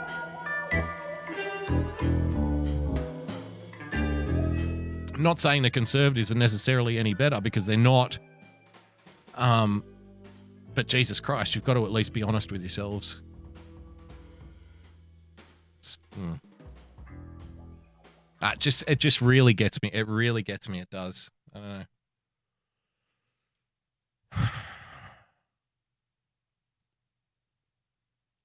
I mean, Jesus, we should be so fucking lucky. If we're on our deathbed and somebody wants to spend time with us, that's a fucking blessing. That's a blessing. If you've gone through life and you haven't fucking uh, angered and annoyed everybody in your social circle to the point where at least one person wants to show up on your deathbed and hold your hand while you pass into the next into the next life and to have some fucking to have some chicken neck little fucking pansy from the government no, no, sorry, we got to follow the rules. Uh, I think you'll appreciate that we don't want to make anyone sick. Uh, to to have that as the thing that, oh man, oh, please, it's disgusting. I hate it. He passed away on Thursday night. Marco was let out at midnight. He had to come home to his dead mother. Despite six exemption attempts and the backing of doctors explicitly outlining his mum's deteriorating health, every single one was knocked back. When my mother actually did pass away, I, I, I tried again. I called the reception who contacted the Queensland police. By that point, he'd already returned four negative COVID tests, but still Queensland Health wouldn't budge. He proved he proved he didn't have COVID four times.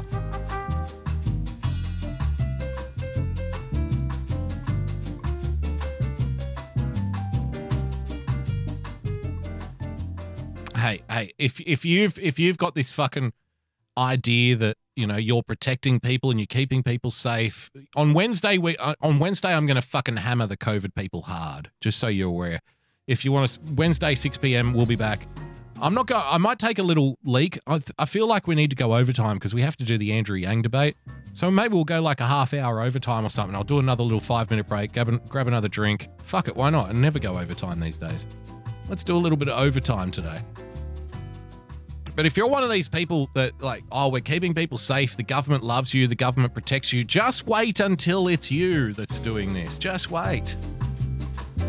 Just wait until it's you trying to see a dead family, a dying family member, to have some idiotic, you know, policy stance. That that's the dangerous thing about bureaucrats, man.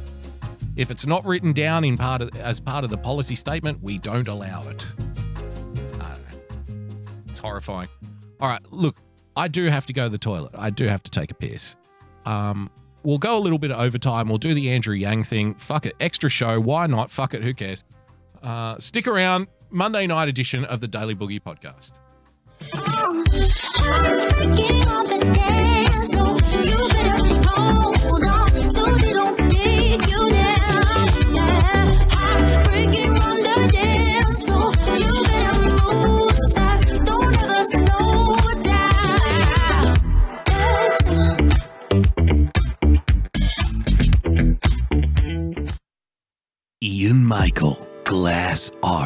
head of the British Garage Door Repairers and Glassmakers Association, Lord Clarence Cobblepot. Well, I, I truly have uh, no uh, hesitations to suggest Ian Michael is a visionary, uh, possibly the most uh, wonderful, talented glassmaker we've ever seen, you know, of this generation. Uh, uh, I recommend him to all of our, our, our service members and all of our, our union members who require only the best in quality.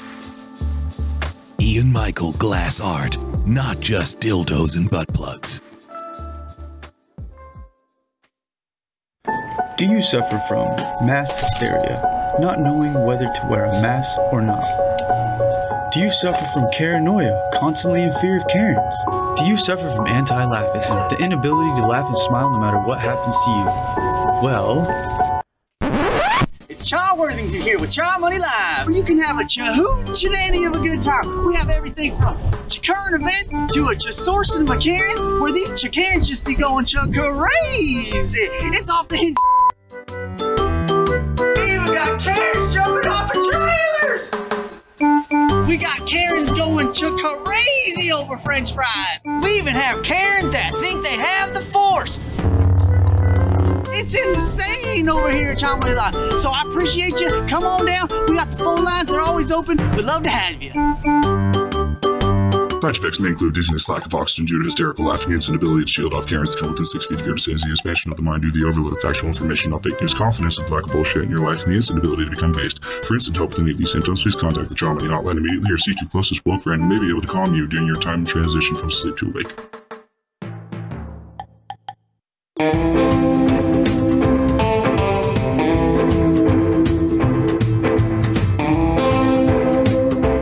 Here at the Daily Boogie, we respect our elders. Mr. Mueller, rather than purely relying on the evidence provided by witnesses and documents, I, I think you relied a lot on media. I'd like to know how many times you cited the Washington Post in your report. How many times I what? Cited the Washington Post. How many times I what? Mr. Mueller, I'd like to know how many times you cited the Washington Post in your report. Sorry, would I like some toast? No, no, no. How many times did you cite the Washington Post? I'm sorry, at the party, am I a good host? I'm a very good host. No, no, Mr. Mueller. How many times, yes, did you cite, yes, yes, the Washington Post? The Washington Host. I, well, I don't know the Washington Host, but I've heard good things about him. There's always lots of hors d'oeuvres. You know, I, I, I remember back when I was a younger man. Younger man, we, we would host we would host many soirees. Of course, back then, of course, back then, uh, I was I was quite debonair. I was a big big fan with the ladies. The ladies very much enjoyed my company, and uh, myself and the Washington Post would get around town, make make tremendous friends, and then of course I would always be up at the crack of dawn the next day to get the daily news. Because as you know, in those days they didn't bring the newspaper to your front door. You would have to go down to go down the road and get it yourself. And I would always make sure that I had a sixpence in my pocket to ride the trolley.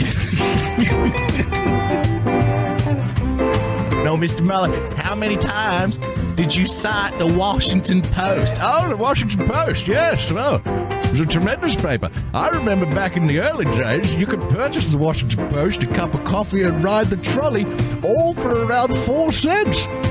Those were it was a tremendous time to be alive. Post in your report. Don't have, I do not have knowledge of that uh, Yeah. figure, but I, well, that's it. I don't have knowledge of that figure. I counted about 60 times. How many times did you cite the New York Times? I counted. Again, I have no idea. I counted about. I, I have no idea because I didn't write the fucking thing. Subscribe to the Daily Boogie podcast. It's what Granddad would want.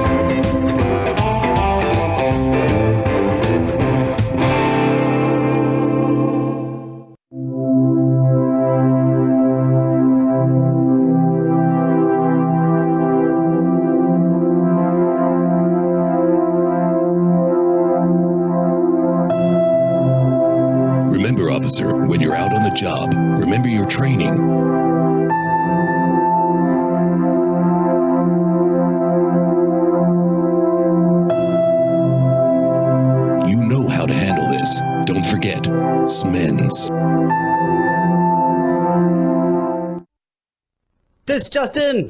The global officials that can help all, also known as Got You, have now banned all boogieing and boogie related movements worldwide. Public safety is the main concern, they say, and people are reminded that boogieing is contagious. Anyone caught boogieing will be dealt with in the harshest terms police have reported. More 11. this world can get you down. There's just one thing you can do. Gotta get back up and shake it all around. No one's gonna tell me how I'm gonna boogie. Come on, everybody, boogie bumper tonight. No one's gonna tell me how I'm gonna boogie. Come on, everybody, boogie bumper tonight. No one's gonna tell me how to boogie. Come on, everybody, boogie bumper tonight. Coming back again. Third half of the show, ladies and gentlemen, boys and girls, thank you for joining us. Don't forget later on tonight, Coffee Talk with Sandra, Rational Times, everybody's favourite lover of French women, Menage. Uh, don't forget tomorrow morning as well, Lois Ropez with Way Dave, uh, JJ Stoner, tip of the hat, uh, the ROTC boys as well, uh, Sunday night shit show, Frozen Asian Spent D, Joy of Pessy, Major Tom, of course. Kimmy Show, you got the Kimmy Show. Don't forget Winning TV as well, Victor Von Schroom, and anyone else I may have forgotten. Um, all right, so let's get into this because I did want to watch some of this. so this, this apparent, this apparently is the this was the debate for mayor of New York. Anyone would think that it's not like anyone would think that it's not the most arguably the the largest and most important city on planet Earth because it is. I'm sorry. I don't, I don't want to say it, but New Yorkers know it. Not population wise. Not population wise, but definitely like with the with the stock exchange and everything like that. Like if if New York takes a shit, everybody else has to wipe. You know what I mean? It's just the way it is. Nobody cares really if comedy writers are, ta- are going on strike in LA, but everybody would care if, um, you know, investors and shit went on strike in New York. So, so this is apparently, I mean, it looks like a Zoom meeting at a low level, at like a, a middle management level at a supermarket chain, you know? Andrew, can you tell us about the latest produce figures? Yes, I can. Uh, avocados are doing exceptionally well. I really think that the special that we put on them, two ninety nine, uh, that's really shifting them in the lower socioeconomic stores that we have out there in the hood. That's great, Tyrone. Uh, have you got any? Have you got any more on like our policy on when what times we allow sales reps in to our busy city stores? Yeah, yeah. We're gonna bring them in. Thank you for I'll see you now. We're going to bring them in between the hours of 9 and 11. The kids have already been dropped off to school. That's great. That's great. So, like I said, this is this is the mayoral mayoral debate. Notice I do notice that Bill De Blasio is not there, and I don't blame him. I do not blame him. Because why would he? He's the incumbent. He only has to wait until somebody emerges from this pack of fucking warriors here. Uh, like I said, Yang Gang all the way. I want Andrew Yang to win, but fuck. Let's have a look. got the vaccines they deserve. Okay, Mr. Yang. Errol, you look so good in casual. There, there's something about like I gotta say, it's a great look. You should bring it to TV. I swear to God. I haven't watched any of this, I swear. I skipped to the part where, like, I was looking at the little thumbnail. You know, when you fast forward on YouTube and you look at the little thumbnail to see where you are in the video? I was looking at the part for when Andrew Yang was speaking, and then I got to the start of his thing. You look very good in casual. What's what's with the um the bow tie just above? Is that a libertarian candidate with the bold frame glasses? I'd like to think so. Possibly trans. Definitely trans. If if not trans, then lesbian. I think that that much we can be sure of. The guy in the middle, Shaun for New York City. He's wearing glasses that you would you would expect to see on Estelle Getty in the Golden Girls. Ma. So he's probably going for the old Jewish vote. The guy to the right, so the right hand side panel in the middle looks high as fuck. A look at this.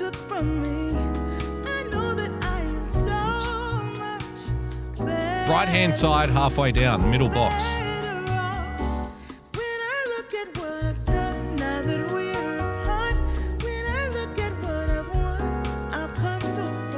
It's like Tupac. Yes. Jim N-word, exactly. Say it with me now, Mayor Andrew Yang. Let's have a look at what Andrew's got to say.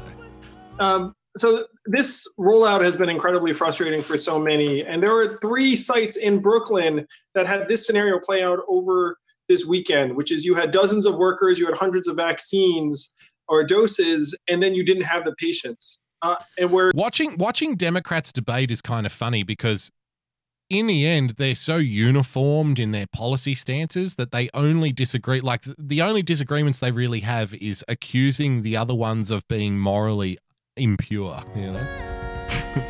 over and over again. That's the Democrat debates are very entertaining like that. It's like, well, yes, I agree. I agree with your stance on transgender toilets. I think we can all agree that all illegal immigrants should be allowed to enter the US and um, you know, take positions and become citizens. I think we all agree that open borders is a good idea. But let me ask you this. In 1986, when you said that uh, the African American population is experiencing a spike in crime, were you not just simply ceremonially burning a flag in honor of the KKK? and everyone in the audience goes, ooh, because they're that retarded. God love them. trust me, it's the same kind of. That's what left wing debates sound like here in Australia as well. Same in the UK. It's only the boring people that talk about policy and tax and the economics and that kind of thing. They, there was one doctor who reported vaccinating three patients all day when they vaccinated 70 on an earlier occasion. And making matters worse, they were told that they could not reach out to patients to actually fill that that capacity for the day. This is just a, a failure of bureaucracy and leadership at an unconscionable level. Because at this point, any delay in vaccine rollout is costing us lives and costing us a chance at a genuine recovery. My job as your mayor will be to accelerate our recovery as quickly as possible mm. and do it in an equitable way. If we we all know this is good. the vaccines are not coming out fast enough. See how see how different the conversations are on the other side of the spectrum. Wow.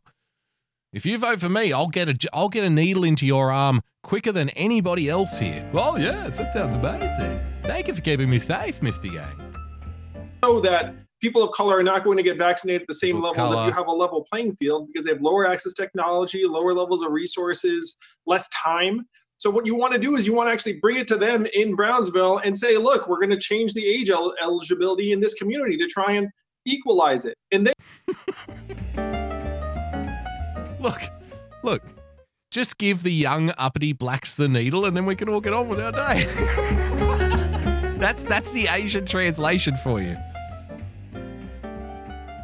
Look, just give it to them. There, there are three black men on this panel. And he's like, look, no, we'll just go into your neighborhood and give it to your people. and then that way everybody will be equal. Then everybody can shut up. then you need a way to quickly verify that you've been vaccinated on your smartphone so that we can reopen Yes, schools. yes. We can reopen our Yeah, the only way to reopen schools is if we have a tracking app on your smartphone. Andrew Yang. I told you he was good. Why not? Fucking go for it.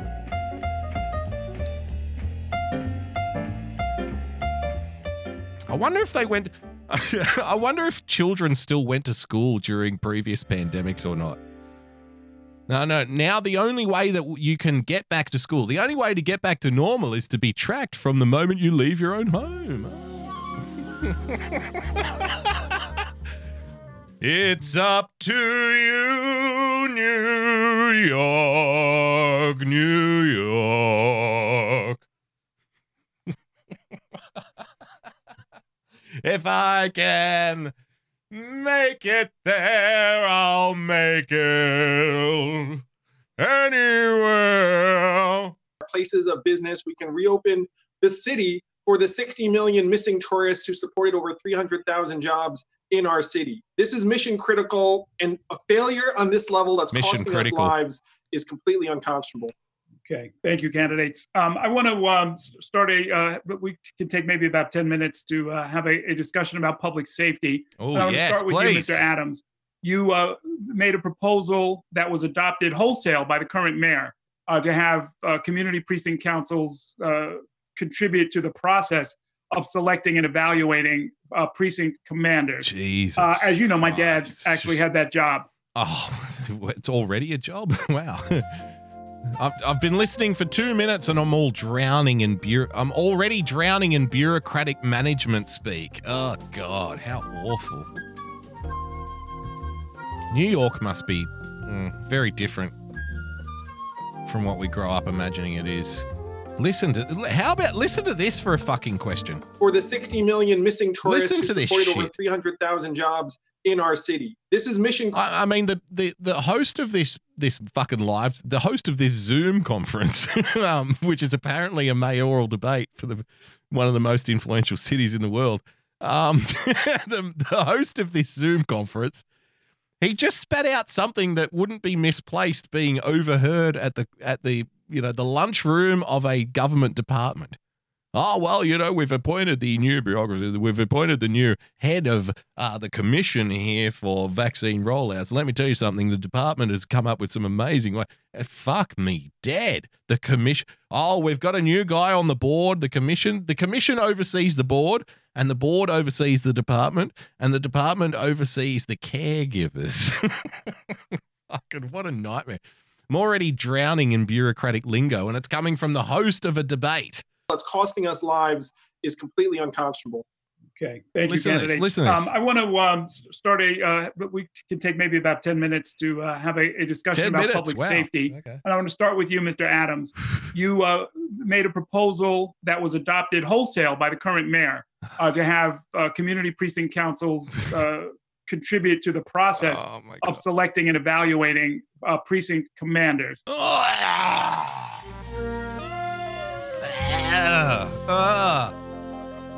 Makes me sick, this kind of bureaucratic fucking management speak. I hate it so much. That, that, that That's what raping the English language sounds like. If the English language was a 16 year old Swedish girl on the streets of Mogadishu, if the English language could cry out in sheer terror, pain, and loathing at the same time, it would sound like what that guy just said. If the English language was getting raped. Fuck, duck. Uh, as you know, my dad actually had that job for a number of years as well in Brooklyn. I'm Um, so the, proud the of flip him. side of, of having community input in who runs the local precinct is the potential for corruption. Uh, and we've seen a lot of that even without uh, uh, input from, from precinct councils. How would you guard against that? Okay, and, and Era, may I have a point of uh, clarity? Yes. Because I believe at the start of the forum, you stated. But by the way, dumb dumb answer. move here. Dumb move here. Uh, the guy at the bottom, the bottom middle row, uh, who's speaking now, the black guy. Look at the room he's shooting his Zoom conference in. I mean, he's got lighting. It looks, it looks like, it looks like the, the lounge of the frequent flyers club. you know, there's like some random African artworks that are illuminated via downlight behind a glass cabinet. There's one chair next to a coffee table, and the whole the whole surface of the coffee table is taken up by a vase with flowers in it. So like you can't even put a glass a cup of coffee down on the coffee table. You have to sit it on your lap awkwardly. And the lap you'll be using will be the one provided by this chair, which looks like uh, something out of the IKEA summer collection. Uh, I mean, at least the uh, like one's in front of a three, four of them in, are in front of bookshelves. The white guy decided to go with the fern with a few books. Shaun from New York City has gone for the artwork, so he's going to be the portrait in the middle. Yang's got the bookshelf and the fern. so he's covering both bases. I told you he's he's the he's the best one. He's the smartest one. Should we go for the fern or should we go for the bookshelf? Because you see, top right hand side. Look, these are these are apparently political Zoom call prerequisites. You either have to have a bookshelf or a fern. So look, the host is on the left hand side, top left hand corner, and we'll work our way down, okay? So, top left hand corner, that's the host. He's irrelevant. He's still got a bookshelf. Candidate to the right of him, bookshelf. Candidate to the right of her, fern. Candidate below her, bookshelf. Candidate to the left of him, paintings. Different, and he's in the middle. Candidate to the left of him, bookshelf. Candidate to the bottom of her, fern and bookshelf. Candidate to the right of him, frequent flyer lounge at the airport. I mean, good luck to you. But he's def- he's definitely trying to break the mold here, but he's kind of also showing off money, which people don't appreciate, believe it or not. Not showing off money. If you saw um, Donald Trump giving an interview, it was either like out the front of the White House or walking on a red carpet or something, or uh, let's say when he called into Fox, he never did video calls, it was just a voice call, right? He has like lavish gold fucking polluted lobbies in hotels and shit that he could give TV interviews from, but he didn't do it. There's a reason. It's like um you know, something I learned very at a very young age uh, from the union movement. The union leader who is playing golf with the with the company owner on the weekends, who pretends like he's on your side. Uh, when he goes to the union rally and says, "Yes, you should keep striking, keep the pressure up," uh, because unbeknownst to yourself, he's actually trying to build factional support for a local government run and not actually looking out for the rights of the workers and whatnot. But and so he plays golf with the company owner on the weekend, and this is all just a fucking theater. This is all just a show to build support for his electoral run. And the guy that he's fighting against knows it, and you don't as a union member. Uh, yeah, keep that in mind. So, in this world where everything is just kind of manufactured and stuff,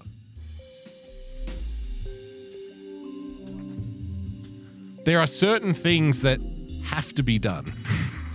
there are certain things that must be checked off. And one of them is so, like the union leader at the union rally, he has a garage full of, well, full, let's say three cars a, a Jaguar, an Aston Martin, and a Ferrari, right? Because this union leader has been in the game for about 30 years and made friends with people in high places. But what car do you think he drives to the union rally? Do you think he drives? I'll give you the option. Press one in the chat if you think he drives the Ferrari. Press two in the chat if you think he drives the Aston Martin. Press three in the chat if you think he drives the Jaguar. Or press four in the chat if you think he drives a cheap rental car to the union rally.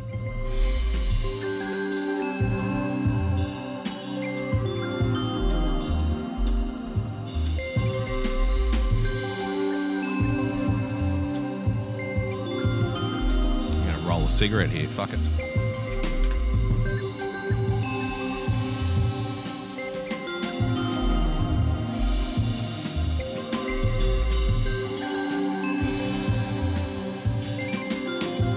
Yep, you guys aren't dumb.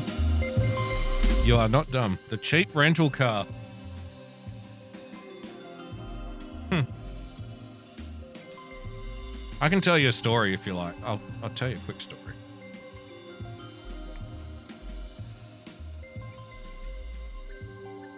Let me just finish rolling a cigarette here.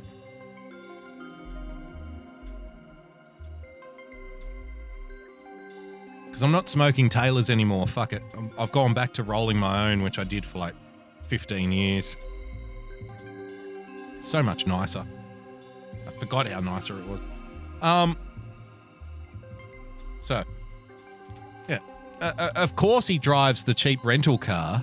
Of course, he drives the cheap rental car to the union rally because he's one of you. I'm on your side.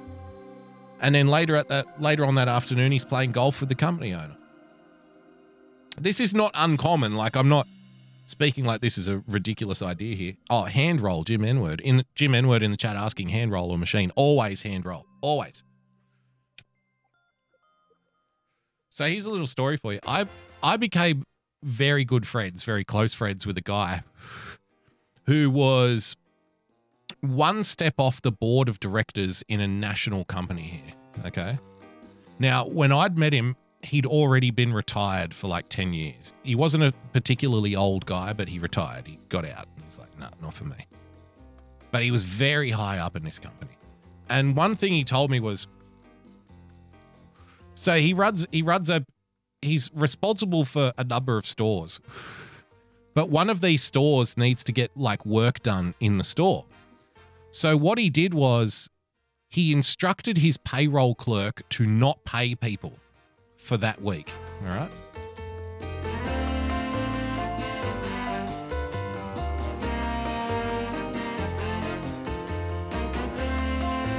So the work the work that needs to be done at this store, it, you can't have it open. Like you can't have people in there working. You need to get the people out. So what he did was he instructed his payroll clerk to not pay people for that week. And everyone was like, "What's happening with our pay? What's going on? What's happening?" And he said, "Look, it's not me. It's it's coming from the company. I'm doing my best. I'm fighting for you. We're all in this together." Week, t- he said, "Look, I'm sure it'll be fixed by next week. I know it's a massive inconvenience. I'm really sorry. Um, next week they'll double pay you and they'll make adjustments for tax and everything." And like everyone was like, "Okay, okay." Week two comes around. He says to his payroll clerk again, "Don't pay them."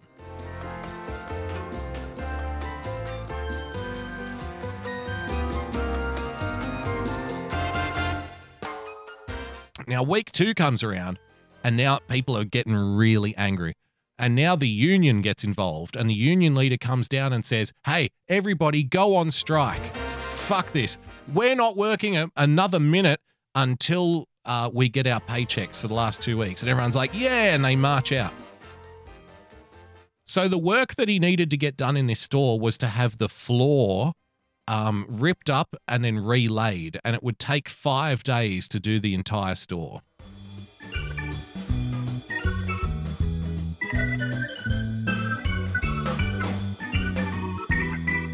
So, the union leader comes in and gets everybody to march off the shop floor.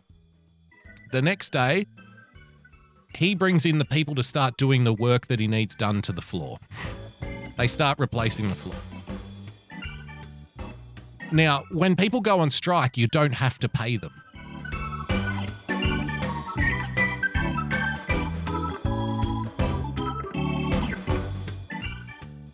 So they went on strike after the work was done late on the fourth day. So the fifth day, uh, he convened, he said, Look, I'm going to address everybody. I'm going to come out and talk to them. Five days have been done. The floor has been refitted. He didn't have to pay anybody for those five days because if you put the whole store on leave for five days, you have to pay their, their wage, that you have to pay their salary. So he got everybody out of the store for five days, um, didn't have to pay them a cent, and then he addressed them by saying that, look, there was an oversight. I got it wrong. I'm one of the good guys. He showed up in a cheap rental car.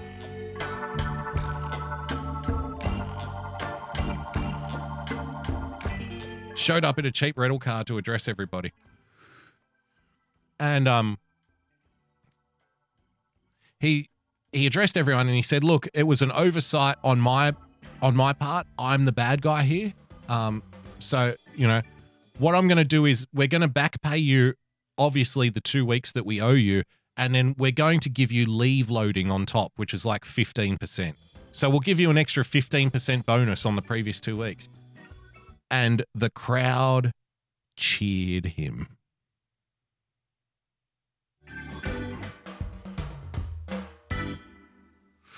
They cheered. And walking out of there as he was getting back into his rental car with the Ferrari and the Aston Martin and the Jaguar in the garage at home, as he was getting into his rental car, it took him about half an hour to get to his car because everybody wanted to shake his hand and thank him for looking out for them, for protecting them, for giving them the bonus. They really appreciated it. Now, Mr. Sagawa says that's fucking dirty. Hey, the workers fell for it.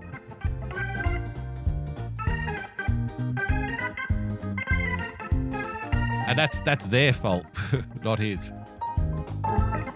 Unfortunately, as much as it pains me to say it, it's true. All right. You know what? I've rambled on and on. Um, Irrational Times is going to be coming up soon. Coffee Talk with Sandra is going to be coming up soon. Everybody's favorite lover of French women, Mersh, is going to be coming up soon. So I think we might wrap it up there for tonight. Thank you for joining us on this Monday night edition of the Daily Boogie podcast. Don't forget to follow all of our friends, those I mentioned. Uh, you got the Kimmy Show Thursday. Don't forget the Kimmy Show. Winning TV tomorrow night at 6:30 p.m. Royce Lopez tomorrow morning, 10 a.m. JJ Stoner at midday. Don't forget him. Tip of the hat to the ROTC boys at 4. Uh, Sunday night shit show Frozen Asian Spend D apparently back this week. Who knows? Who knows? Can you really trust the Asians? Um, of course, Major Tom. Don't forget Major Tom. Uh, Iceman double four double three as well. Chamani and anyone else I may have forgotten. So thank you for joining us tonight. Thank you to everyone who contributed on D Live. Thanks for sticking around for overtime. I'll be back on Wednesday with another episode. Till then, stay calm, stay rational, God bless, and we'll see you soon. Bye bye.